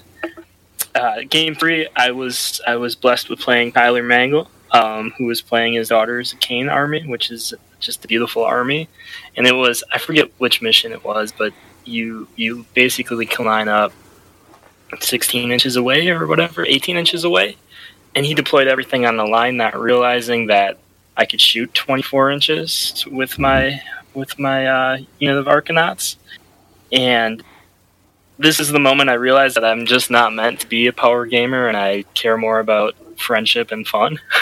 Because um, I I could have very easily completely crippled him on the first turn, but instead of shooting off his witch elves and his hag, I shot his witch or his hag and his avatar. Which, in case you don't know, avatars don't do anything until the third turn.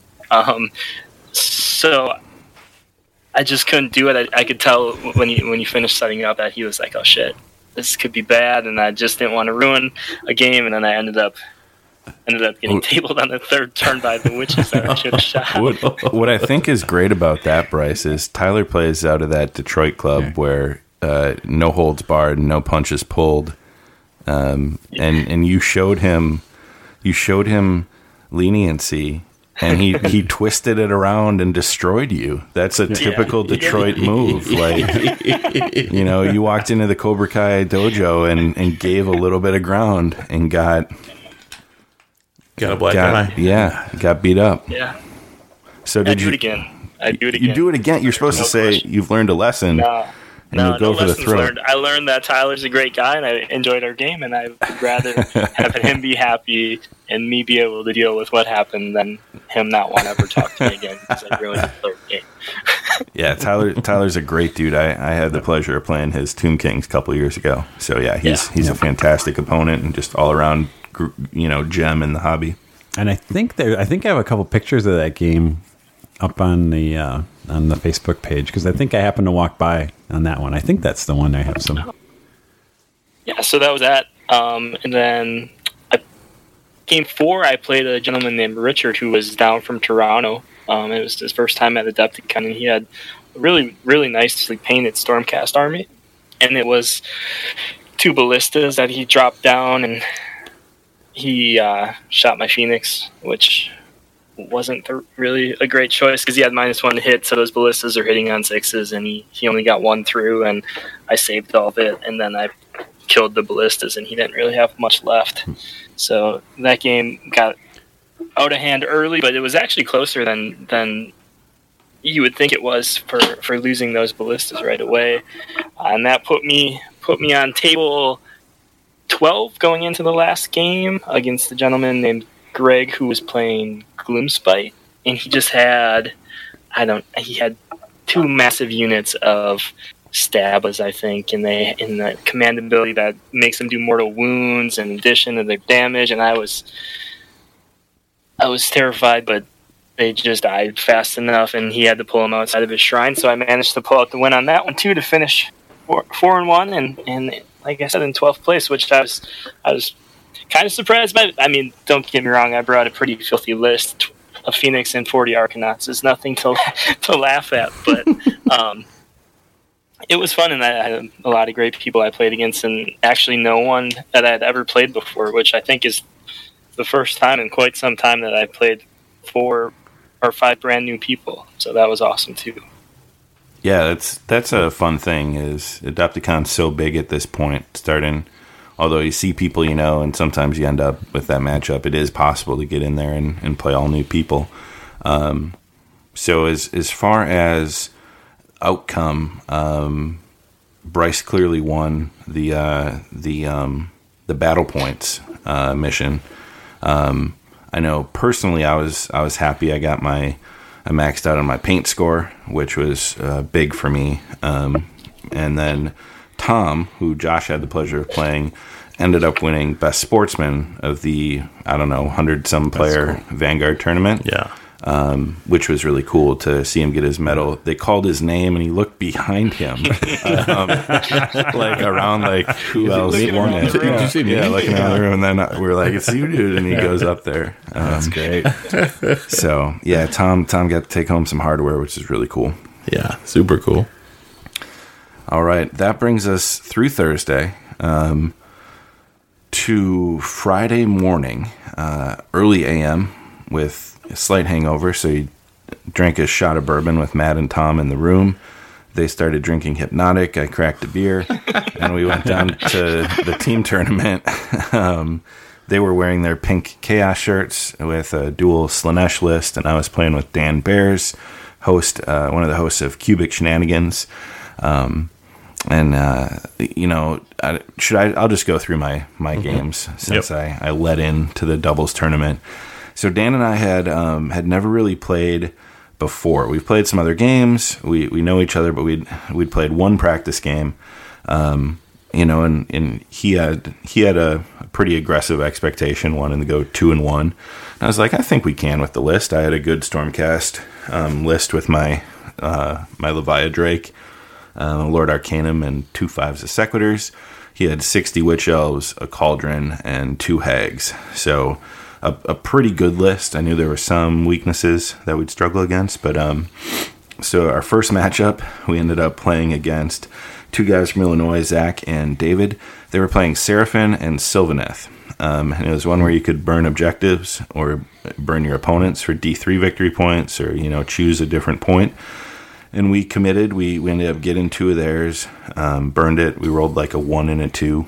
And then it's a war of attrition. And we, we faced an additional 14 to 16. I forget where it was. It was like 14 or 1500 points of extra models from the Seraphon and the Sylvaneth uh, summoning because it was Alarielle and a Slann and all sorts of wizard like spells, all sorts of summoning. It was just it was crazy um, how many more things got summoned in, and the Skink's ability to like retreat off of combat and Yep. move like we just didn't have an answer. Yep. Um, and lost in turn five. They rolled 3 uh, on the one objective they took, and won by one victory point because they blasted us off uh, one turn. So it was it was a crazy good game. They were awesome dudes. Um, it was just the the matchup was about as bad as we could have asked for. Uh, but um, you know that that was round round one. We did score a couple of our secondary. We scored like four points, so we weren't blanked. Um, then round two, we lined up against two hacks from the Basement of Death. I'm not sure if you guys are familiar with that gaming club. I think it was Joa or Jode and Harlan. Um, but uh, some Tzeentch filth with like six Skyfires and then a shooty Stormcast uh, shenanigans list with like long strikes and ballistas and um, judicators. Thankfully, the uh, the uh, Stormcast player Marlin lined up all 15 of his judicators on like the 18 inch line, and Dan lined up his 60 witch elves on this the 18 inch line. and in turn two, there were no judicators left uh, after that that charge, um, and then Josh kind of fought a war of attrition. So I did my best. yeah, uh, zipping around. And I had bombed the two far objectives with my sequitors, and then we kind of forced the middle. Um, so Josh had to come and take one, which kept the Skyfires out of the the mix for two, three turns. Right. And then we just ground it, ground it out. Uh, Star Drake came in finally because it was escalation, so the Star Drake had deployed way in the back. He didn't get in in turn three, but then he took out the two units of acolytes. Marlin stuff was all gone by turn three because he dropped in his ballistas, and then Dan answered with one of the Witch Elf units. He teleported over to, to handle business. Mm-hmm. So it was uh, it was a good game, but um, one of those games where we I felt a little bad at one point because it was it, it was when Marlin deployed. I was like, I don't know what what he's hoping to do here. Yeah. Well, and I think I told him to deploy back a little bit. I I, I actually don't remember uh, the deployment. I was trying to figure out my side. Yeah. And I, I don't think I was really focusing on what he was doing. Um, yeah, it was it was one of those. It, ba- it Oh, left Dan with oh, like a six inch charge after a, a Right. run and a move, um, and he could re-roll his charge too if he needed Yeah. to. Well, I, I think one one of the groups had to re-roll, and he's like, "Oh yeah, I got it." Yeah. but uh, yeah, I mean, so that that game went um, kind of as Dan and I had thought because we we'd drawn up kind of our plan and we stuck to it and executed. And by the end, though, I was like, oh man, this is kind of a, a bummer as Marlon has no models and Josh is losing a unit every like every activation. Something Right, was yeah. dying. Um, but it was it was fun. It was you know it was an interesting lineup against two guys you know. The only practice game we had was against um, Josh and Marlon. We talked about that I think last show. Mm-hmm. Uh, you guys each had different lists, but um, same same alliances. So Right. And then um, that game we also played next to Tom and Matt, and they were playing these two guys, Andy and Joseph, who were wearing the pink uh, bowling shirts from the War Room, a Chicago club. And Tom and Matt and them went and had a few drinks at the bar, and Dan and I were drinking whiskey with each of our opponents. Um, Jameson uh, Black Label before the game, and Dan and I were doing shots after the game. So by game three, several beers, a couple cocktails, a bunch of shots. We sit down and we're across from Joseph and Andy, the guys that Tom and Matt had just played, who'd gotten back from the bar, uh, and they were playing um, Stormcast and Sylvaneth. Um, Drycha gave Dan Warhammer face at one point, um, as Drycha Oh, went no. off on a unit of thirty the witch witches. Yeah, Oh, and like killed like 23 or 24 of them. We hung on and win. We won. We had like a model left. It was Star Strike, so we had executed relatively well where we were, built up a huge lead on scoring points, um, and then ended up still like even when they took both objectives, or it wasn't Star Strike, but it was random objective placement. Yeah, you had to roll for points. Yeah, Yep. We were 11 points up and they could the best they could do was score nine points in the final turn, even though we had one model left. Um, so we had we had just done enough in the first four turns that it didn't matter, and we won that one pretty handily, and then had a shot, and uh, we finished two and one. Um, and we were uh, 36th or 37th uh, place, so it was, it was a good finish out of you know 150 teams, um, Yeah, there was- 147 teams. Um, 16 out of 20 on the paint score. I was pretty disappointed, but um, I think a big part of that is you know basing and uh, you know just the the armies not being to the same Same. same, level. Um, but uh, yeah, it was it was a fun fun event. I'd play with Dan again. We um we were pretty tactical. You know, we did a good job picking our secondaries and playing to the objectives. Uh, drawing up a plan on the maps before, like understanding where we were going to deploy and what we were anticipating our opponents to do was was kind of fun. It was it was more tactical than in the past when Tom and I have sat down and gone two and one drinking and just pushing models forward and smashing face but uh, but you know, it's it was it was an enjoyable experience. So, um, Josh or Bryce, who who wants to kick this one off? Bryce, you got the celebrity treatment. yeah, I think you we wanna should. We got to save Bryce for last. Yeah, save right? Bryce. Sounds good. All right. Yeah, so um, Marlon and I, uh, so yeah, I, I played the same Tzeentch list um, in the team tourney, and Marlon brought a shooty uh, Stormcast list. And game one, we played uh, a portion of the Pants Mafia, so Christian and Alex, uh, and they brought Stormcast and Seraphon. Um, it we deployed and uh, basically uh, they could have gone anywhere like they could have deployed anywhere. It wouldn't have mattered because they had a gav bomb and then they had a ripper ripperdactyl bomb. And so basically they- they're dropping the ripperdactyls within three inches of a or you know just outside of three inches.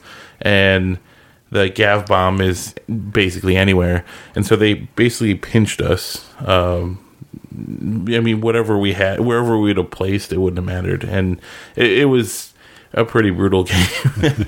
so yeah, the the Ripperdactyls uh, took out a lot of stuff. The Gav bomb took out a lot of stuff, and it it didn't go well. So, um, but yeah, it's super fun to play with. They're they're hilarious guys, and um, you know, I learned a lot about um, you know both those uh, combat tricks. So that was that was good. Yeah, Chris, Christian Ware is my he's like my Age of Sigmar arch nemesis. We've played Oh, each really? other like four or five times in the, the last year, but always he's just a he's such a pleasure. He's a fun guy. Yeah. his Australian accent is is amazing. For sure. Um, so yeah, it's I'm, I'm sure he had Yeah, good- it, there was there was a lot of jokes about the bloat toad floating around, and yeah. So anyway, um, yeah. Then we played Ty and Dan. I won't belabor that one because you know they're they're awful people. yeah we were pretty terrible opponents.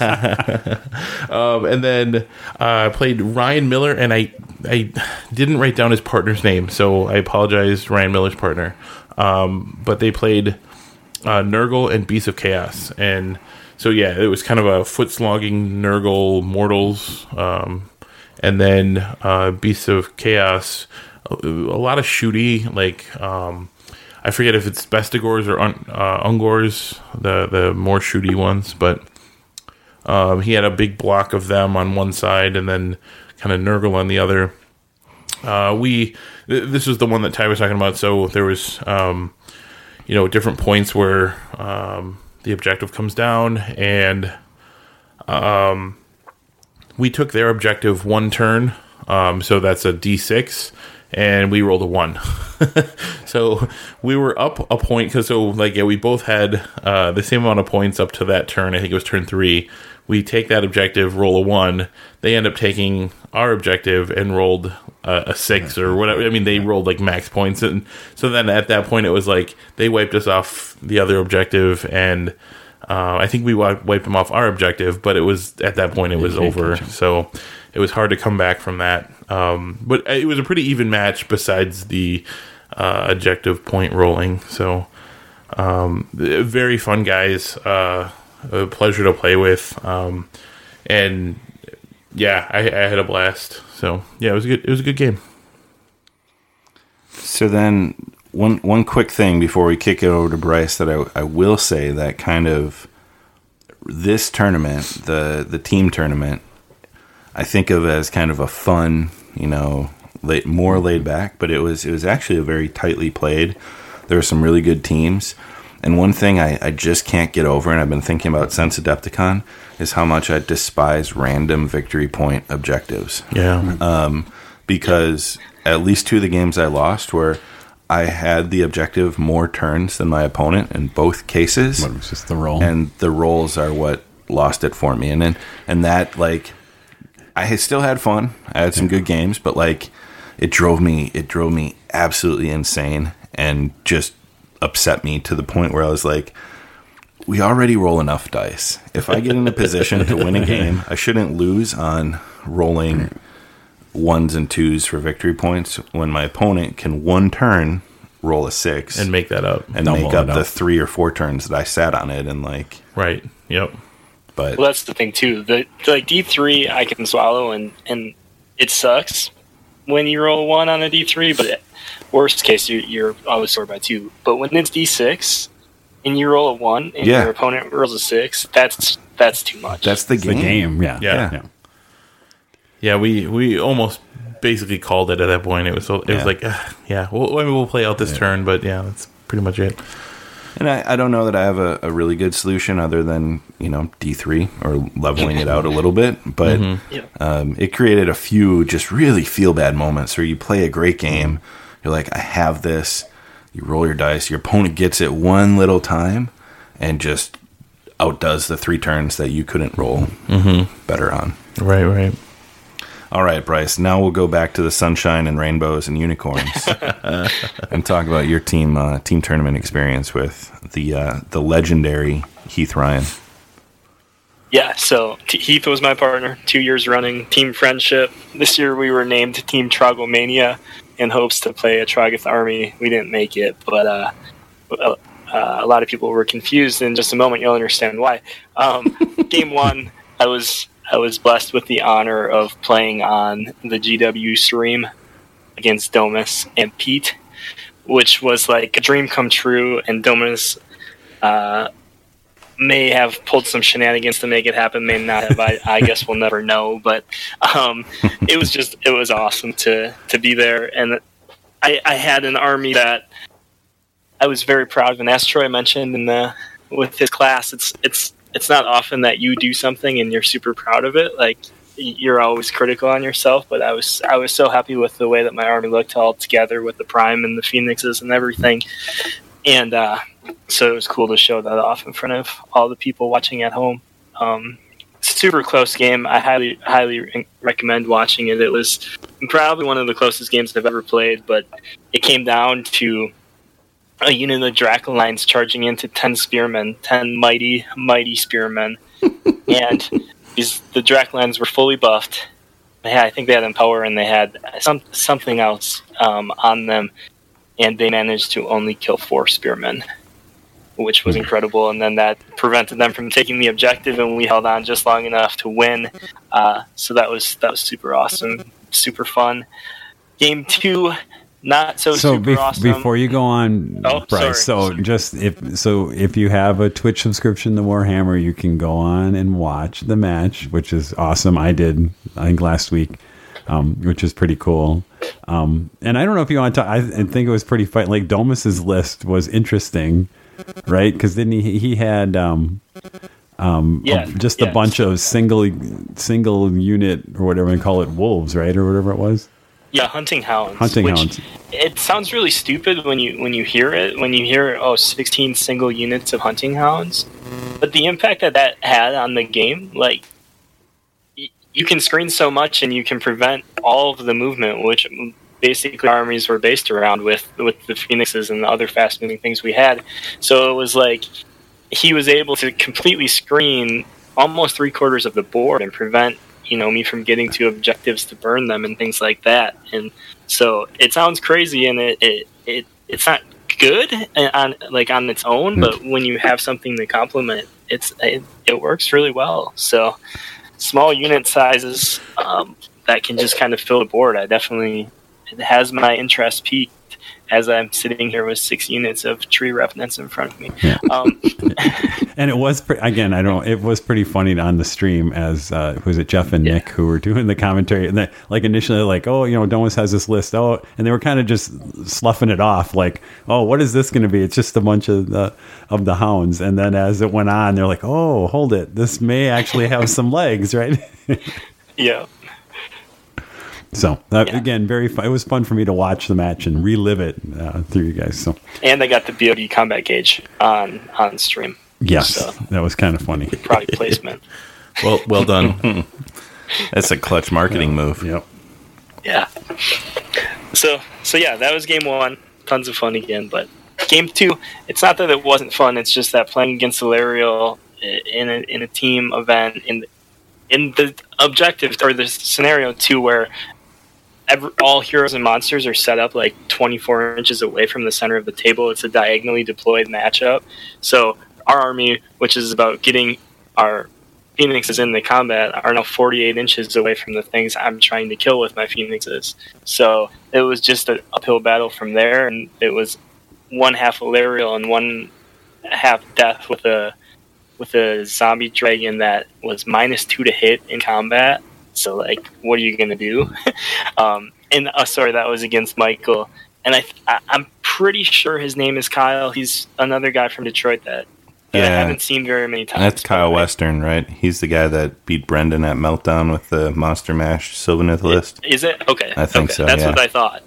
Um, and they're great guys. I played I played Michael before, and I even enjoyed him when he was playing the Gosh. But that that game was just an uphill battle from the start, from trying to kill all the summoning from the from the trees and the the forty or th- what is it, thirty man unit of the Reapers that just keeps coming back to life. So it was close. We, we we almost had it, but then in the very beginning of the game, this was probably my highlight of the game. Was I had a branch wraith in my list, and I, said that you know he was a dirty traitor, and he joined our forces to to, to fight against them. And there was some point where uh, things were spread out, and all we had left was like one phoenix and the branch wraith, and they both charged Alarielle. And they ended up killing Alarielle. The branch wraith did two wounds to Alarielle, so that was that was my highlight of that game. Um, and then game three, I got to play against uh, Steven and Alex, who are two guys I'd never met before, but they were they were uh, playing both playing Death. One I think was playing Legions, and one was playing um, Legion of Blood. So they had Nagash and uh, Vampire Lord on Zombie Dragon, and it was just a super fun, close game. The final score was twenty-one to twenty. Heath and I just snuck it out, but um, the highlight of that one at, at one point.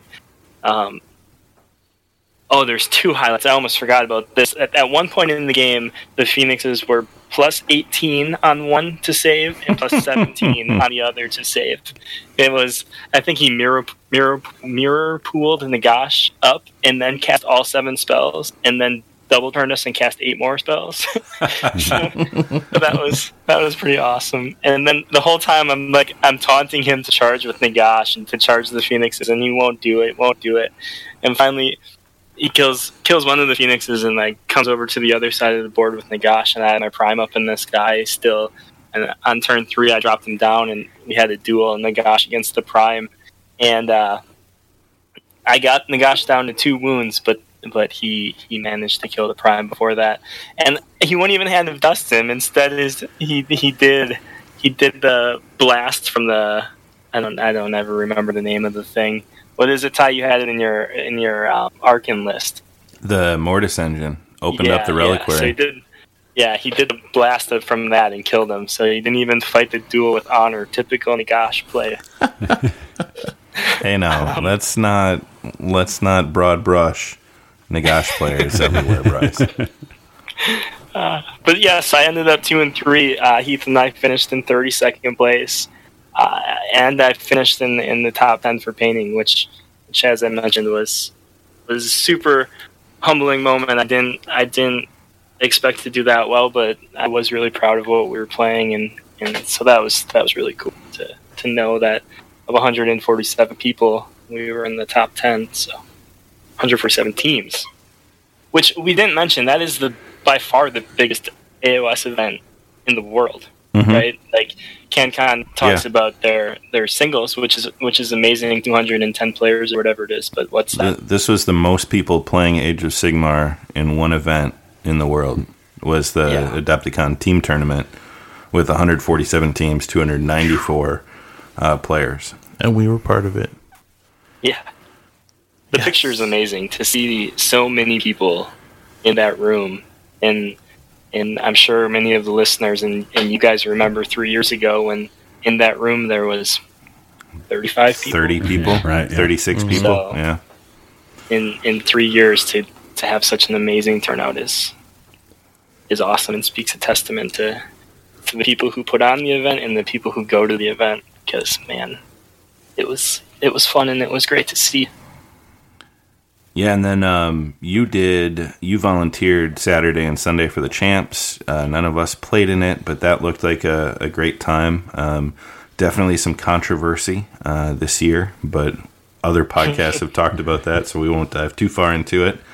Um, some interesting perspectives out there, but anything from you know a, a judging paint scoring volunteering standpoint from the the two day champs you wanna you wanna share any any highlights of that experience? Yeah, I mean, first and foremost, a shout out to Alex and Carrie Ann for all the work they do. Um, I wanted to do something to help them, and and it was great to, to hang out with Kevin and Chuck and Dom and, and all the, all the other indie guys that volunteered to help. And it, it was at first I was like, man, I wish I could play, but then as the day went on, I was like, no, this is this is so much better. You get to relax and just chat. And I, I was doing some recruiting for Meltdown for our hobby alliance, um, and uh, it was just it was great. I got to paint judge, which was which was really cool to look at the armies up close and personal. Um, but it, it was cool to, to give back, I guess you would say, in, in a way, um, and, and help out with that. And then on Sunday it was it was Youngbloods too, which which I did the paint judging for that too, and probably my highlight of the whole weekend, which which is an incredible thing to say because it was there were so many highlights. But the the the best thing about it was um, doing the paint judging for, for the kids and just and hearing them talk about their projects and, and, and how much time they put into it and pointing out the things they converted and and and the gentleman that won was was Gabriel and he was he was so proud. He had this display board, and he was pointing out exactly the things on this score sheet to show me that he had four different elements of things in his display board, and he converted this theme prince to have all these things and. And we always have to ask, you know, did you paint it or did your dad paint it? And he's like, oh, there's this one model that my dad did the cloak, but I did all these other cloaks. It's just this one. Can you please not please not look at that one and just look at these and and then when when we get to the awards and and we do the the young bloods first in front of everyone and and Uh, painting was the first one that was called and he was he was the one that won and he just came running up to the front with his hands in the air just like super proud of himself and and that was that was really cool to see it it really kind of makes all that worth it and, and reminds you of the the fun part of the hobby and, and what the hobby really is about. So that was that was super cool. Awesome. Yeah, and uh, I would I would echo the experience and the the hobby and you know seeing seeing people come together over something we all love and enjoy, and and sharing that that sense of community for those four plus days now of uh, of fun. Um, Troy, did you get in any of the gentlemen's or any tournament? I don't want to No, over. you I didn't. know, No, I didn't. tournament I, I, yeah, I, I had a couple other events that I had signed up for, but I, again, I had so much family down there and everything Yeah. else. That I, again, you're always like, I'd rather err on the social side. so I didn't. Yeah, I had a couple. Yeah. I had stuff on Thursday and Sunday that I could have done, and I'm like, no, I'd rather just hang out and whatever. And you know, on Sunday we went out for lunch was- and everything else. That that was Friday night, I had total fear of missing out from not playing in the champs. Mm. I'd brought the 2,000 point list. I thought about Saturday morning going and registering. Um, but then Saturday, hanging out in the hall, um, sleeping in, you know, uh, being a little bit hungover at the first wake up, and then just deciding to go back to bed instead of like going and playing three games. Um, I definitely enjoyed that social aspect. I think next year I'll, I'll play because I did I did miss the competitive, you know, um, seeing what I could do, and but uh, it was it was a great Adepticon. Um, I know we've got some thank yous. Apologize if we miss anyone that we saw or hung out with, or you know, rolled dice with, or have haven't talked about. But Bryce said it already. But Alex and Carrie Ann for what they do organizing the AOS stuff, um, year after year after year, as it grows and gets bigger, and the the army of volunteers, you know, Bryce included, everyone that makes the events possible, um, the crew that was setting up the the tables on Wednesday night, the um, throughout, you know, just a ton of support. including somehow I got roped into that. Yeah, Troy, you were helping us I put train down and I was just throwing boxes at people at that point. I think I Put threw in- a couple at Troy. yeah, putting mats down and yeah. Um, but it was cool to see it all come together. Uh, got to meet Landmine in, in person. Bryce was like, "That's Landmine, dude," and I'm like, "Oh, you were standing right next to me when I was talking to him, and and then so, someone else came. I think it was Dan came over, and like I didn't want to make it super obvious I was telling you who it was, so I kind of leaned over and whispered like, "Hey, this is Landmine." and then uh, had a good chat with him, and he he brought um, some of his bourbon barrel aged uh, coffee bags for each of us, and threw out you know a pound of coffee. So which is amazing, by the way. I haven't ground it so up yet. good. Yeah, no, it, it, check it out. It's good. Um, and then I know, d- should I run through the list, or I don't Yeah. know who wrote it all in, so I don't want to steal. Keep going. No, go we'll, we'll we'll jump. Yeah, this in. is from all of us. So yeah, Um, Dr. Gabe organizing the Anvil 8 Basement of Death Kill Team event, ordering custom dice and um, objective markers and stuff was Yep. super cool.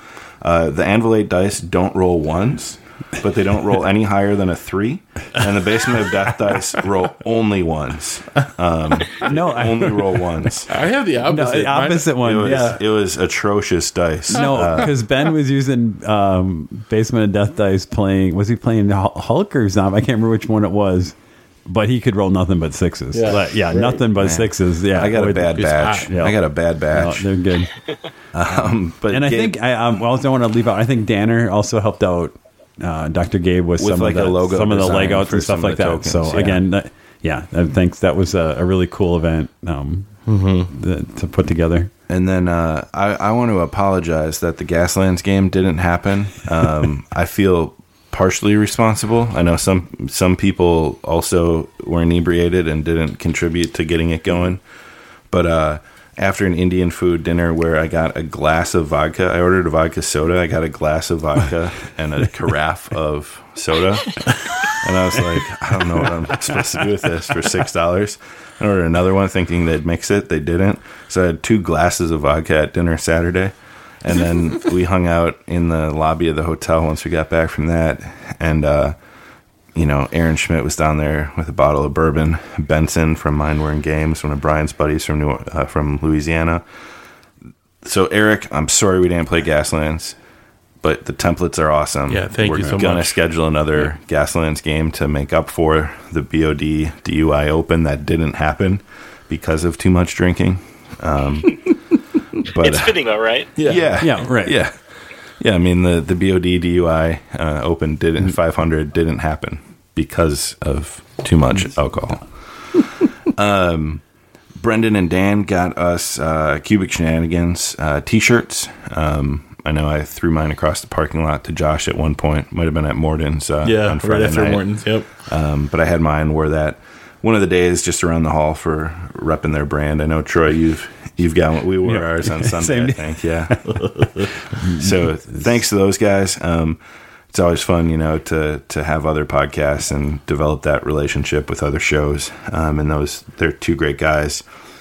Jeremy, um, our in-house BOD apparel guy, he always uh, prints the t-shirts and the this year the new hoodies that are awesome. And uh, Mandy for doing a lot of the, the, the all of the design and, and layout stuff. Um, Troy's sister. So thank you to them for the uh, the the apparel. I, I love that the hoodie that you can see the hoodies from like across Yeah. the hall. Like you could pick once we got them and everybody's getting them. It was easy to pick out Bryce or anybody. Yeah, Yeah. You just lick the ground and like, oh, Like, oh, there's the blue and yellow. yeah. And then uh, the the last thing too, not the last. I mean, there's several, but uh, Stu already talked about it in our in our drinking, but um, just amazing to see him show up with a box of beer and the the drink uh, the drink Orca cooler cups. Um, you know, can't wait to get down to Nashville in August to hang out with those guys again. But thank you, Stu, for um, for the hookup. Just some some awesome mugs and uh, a great selection of beers. Yeah, for sure. Adepticon. Any Yeah. any final Uh, thoughts, I'm- Troy? Um, again, I just have to shout out to my brothers John and Ben for. I mean, I I, I kind of put Space Hulk on, but we all put on Space Hulk. I mean, they're there for the 12, 14 hours and helping me set up and tear down it. Like the tear down. Um, I don't know. I like. I felt like I didn't do anything, and everybody's got it. Like they got it down to a system. like I was putting some minis away. I was, I was talking to somebody, and I turned around, and the whole thing was packed up. And my nephew Ashton has, I think after he's been doing this for how many years now, he's figured out how to put all the little test, you know, uh, Tetris pieces into the I containers. think, I think like- Josh and I talked about it at one point. Seeing Ashton now, 16, 17 Mm-hmm. years old, remembering when he was six years old, and Yeah. he'd be standing at the table side going, Troy, Troy, Troy, Troy, trying to get his uncle's attention as Troy's doing stuff. To now being a, a young man himself is, is kind of cool. Makes me feel old, which isn't usual, Yeah. but I felt ancient now.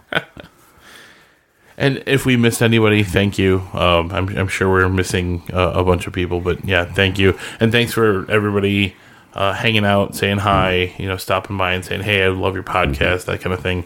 It always kind of gets us geeked uh, when, when people actually uh, listen and, and, you know, point us out and say, hey, I love your show. I, I, I think that's awesome. Uh, you know, it's just our little corner of the interwebs. And uh, yeah, we, th- we think it's great when people actually care and, and want to listen. So thank you. And then, uh, you know, Matt, Matt and Tom, my roommates and partners in crime for the weekend, um, they were a blast to hang out with um, and and drink with and play with. But uh, we were in room four six eight, so the it was kind of ominous how we could count up um, all evens. but uh, and then the the Adepticon um, hotel bar that closed every night two hours earlier than it should Man, have. Thank you to was the bar staff. Yeah. oh man. they have to go home and work, Yeah. or sleep, so they Yeah. can come back and work next day. Um, Bryce, anything final thoughts, thank yous, shout outs, closing notes on, on Adepticon?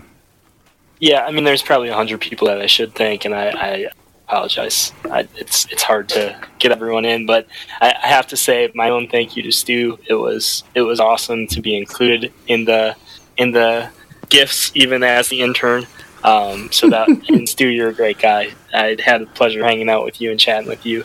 Uh, Domus, even though I know he doesn't listen to podcasts, but he, the what he did to make Adepticon happen, and for for him helping to get me involved in a community dinner that I got to go to with with some of the people that I look up to in the hobby, and, and just kind of have a chance to talk with them and and learn from them.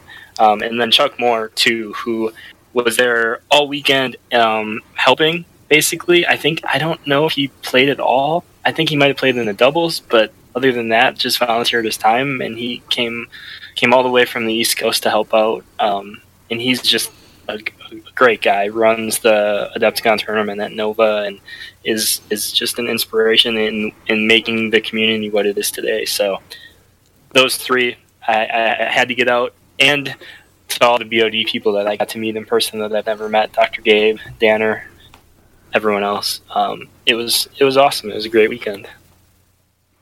Yeah, ab- absolutely. Adepticon 2019 um, will be back next year, bigger and better, more events, more craziness. So, hopefully, uh, if you didn't get a chance to go to Adepticon this year, um, this you know filled that little bit of uh, the the need to get it. Uh, if you're listening, get out there next year. We we want it to continue to grow. I think they were close to six thousand people uh, this year, badges at least. Um, who knows how many more wander through and, and hang out. So Yeah.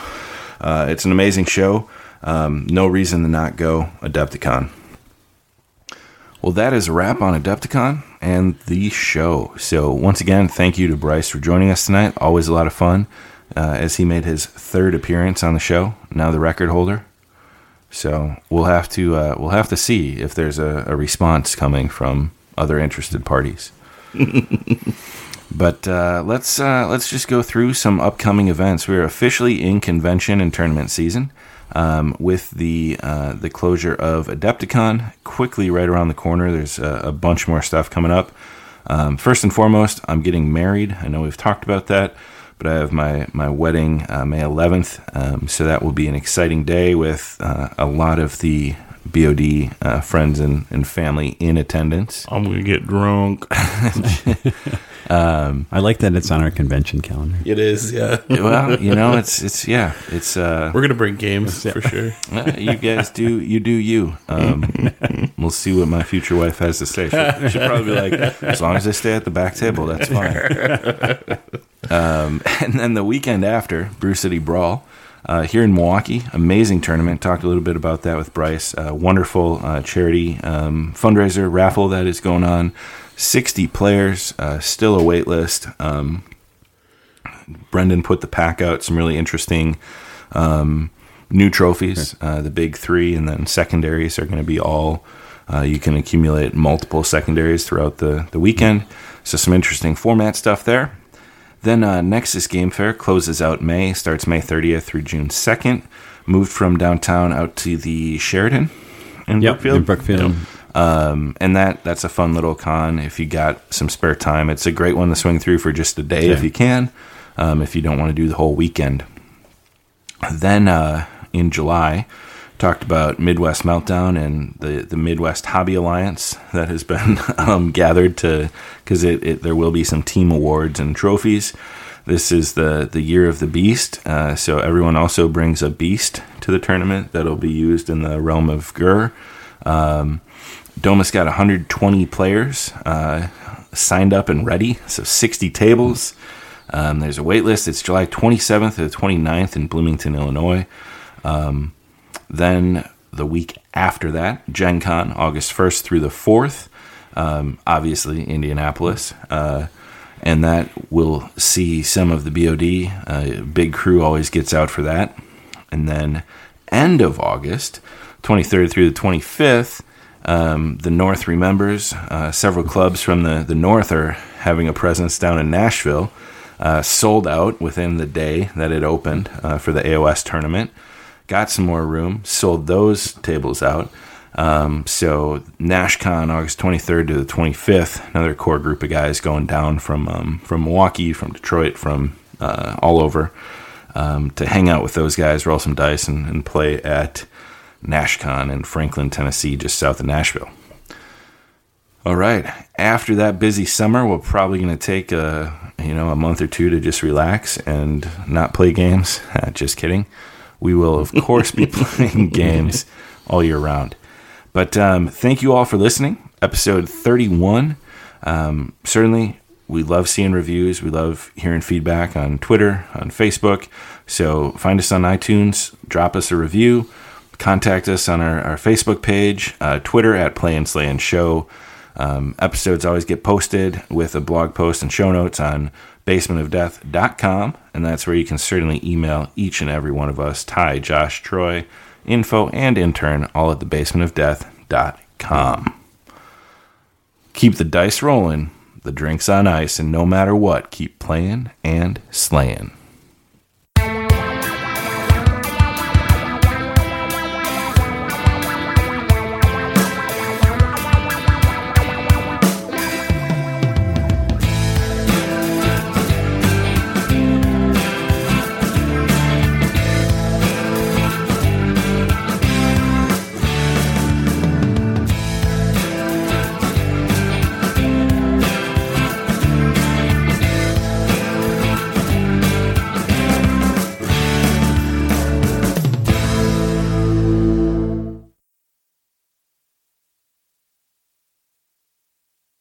Hola. Whoa, hola. Hola. Hello, Bryce. This is Regis Philbin here at Who Wants to Be a Millionaire, and I've got Josh in the hot seat, and you were his phone a friend. Are you ready to help? Well, I guess I am. O- o- Okay, Bryce. Uh, the question is, um, how how many chicken wings can Troy eat off the top of a Bloody Mary? Well, obviously the answer is seven, Josh.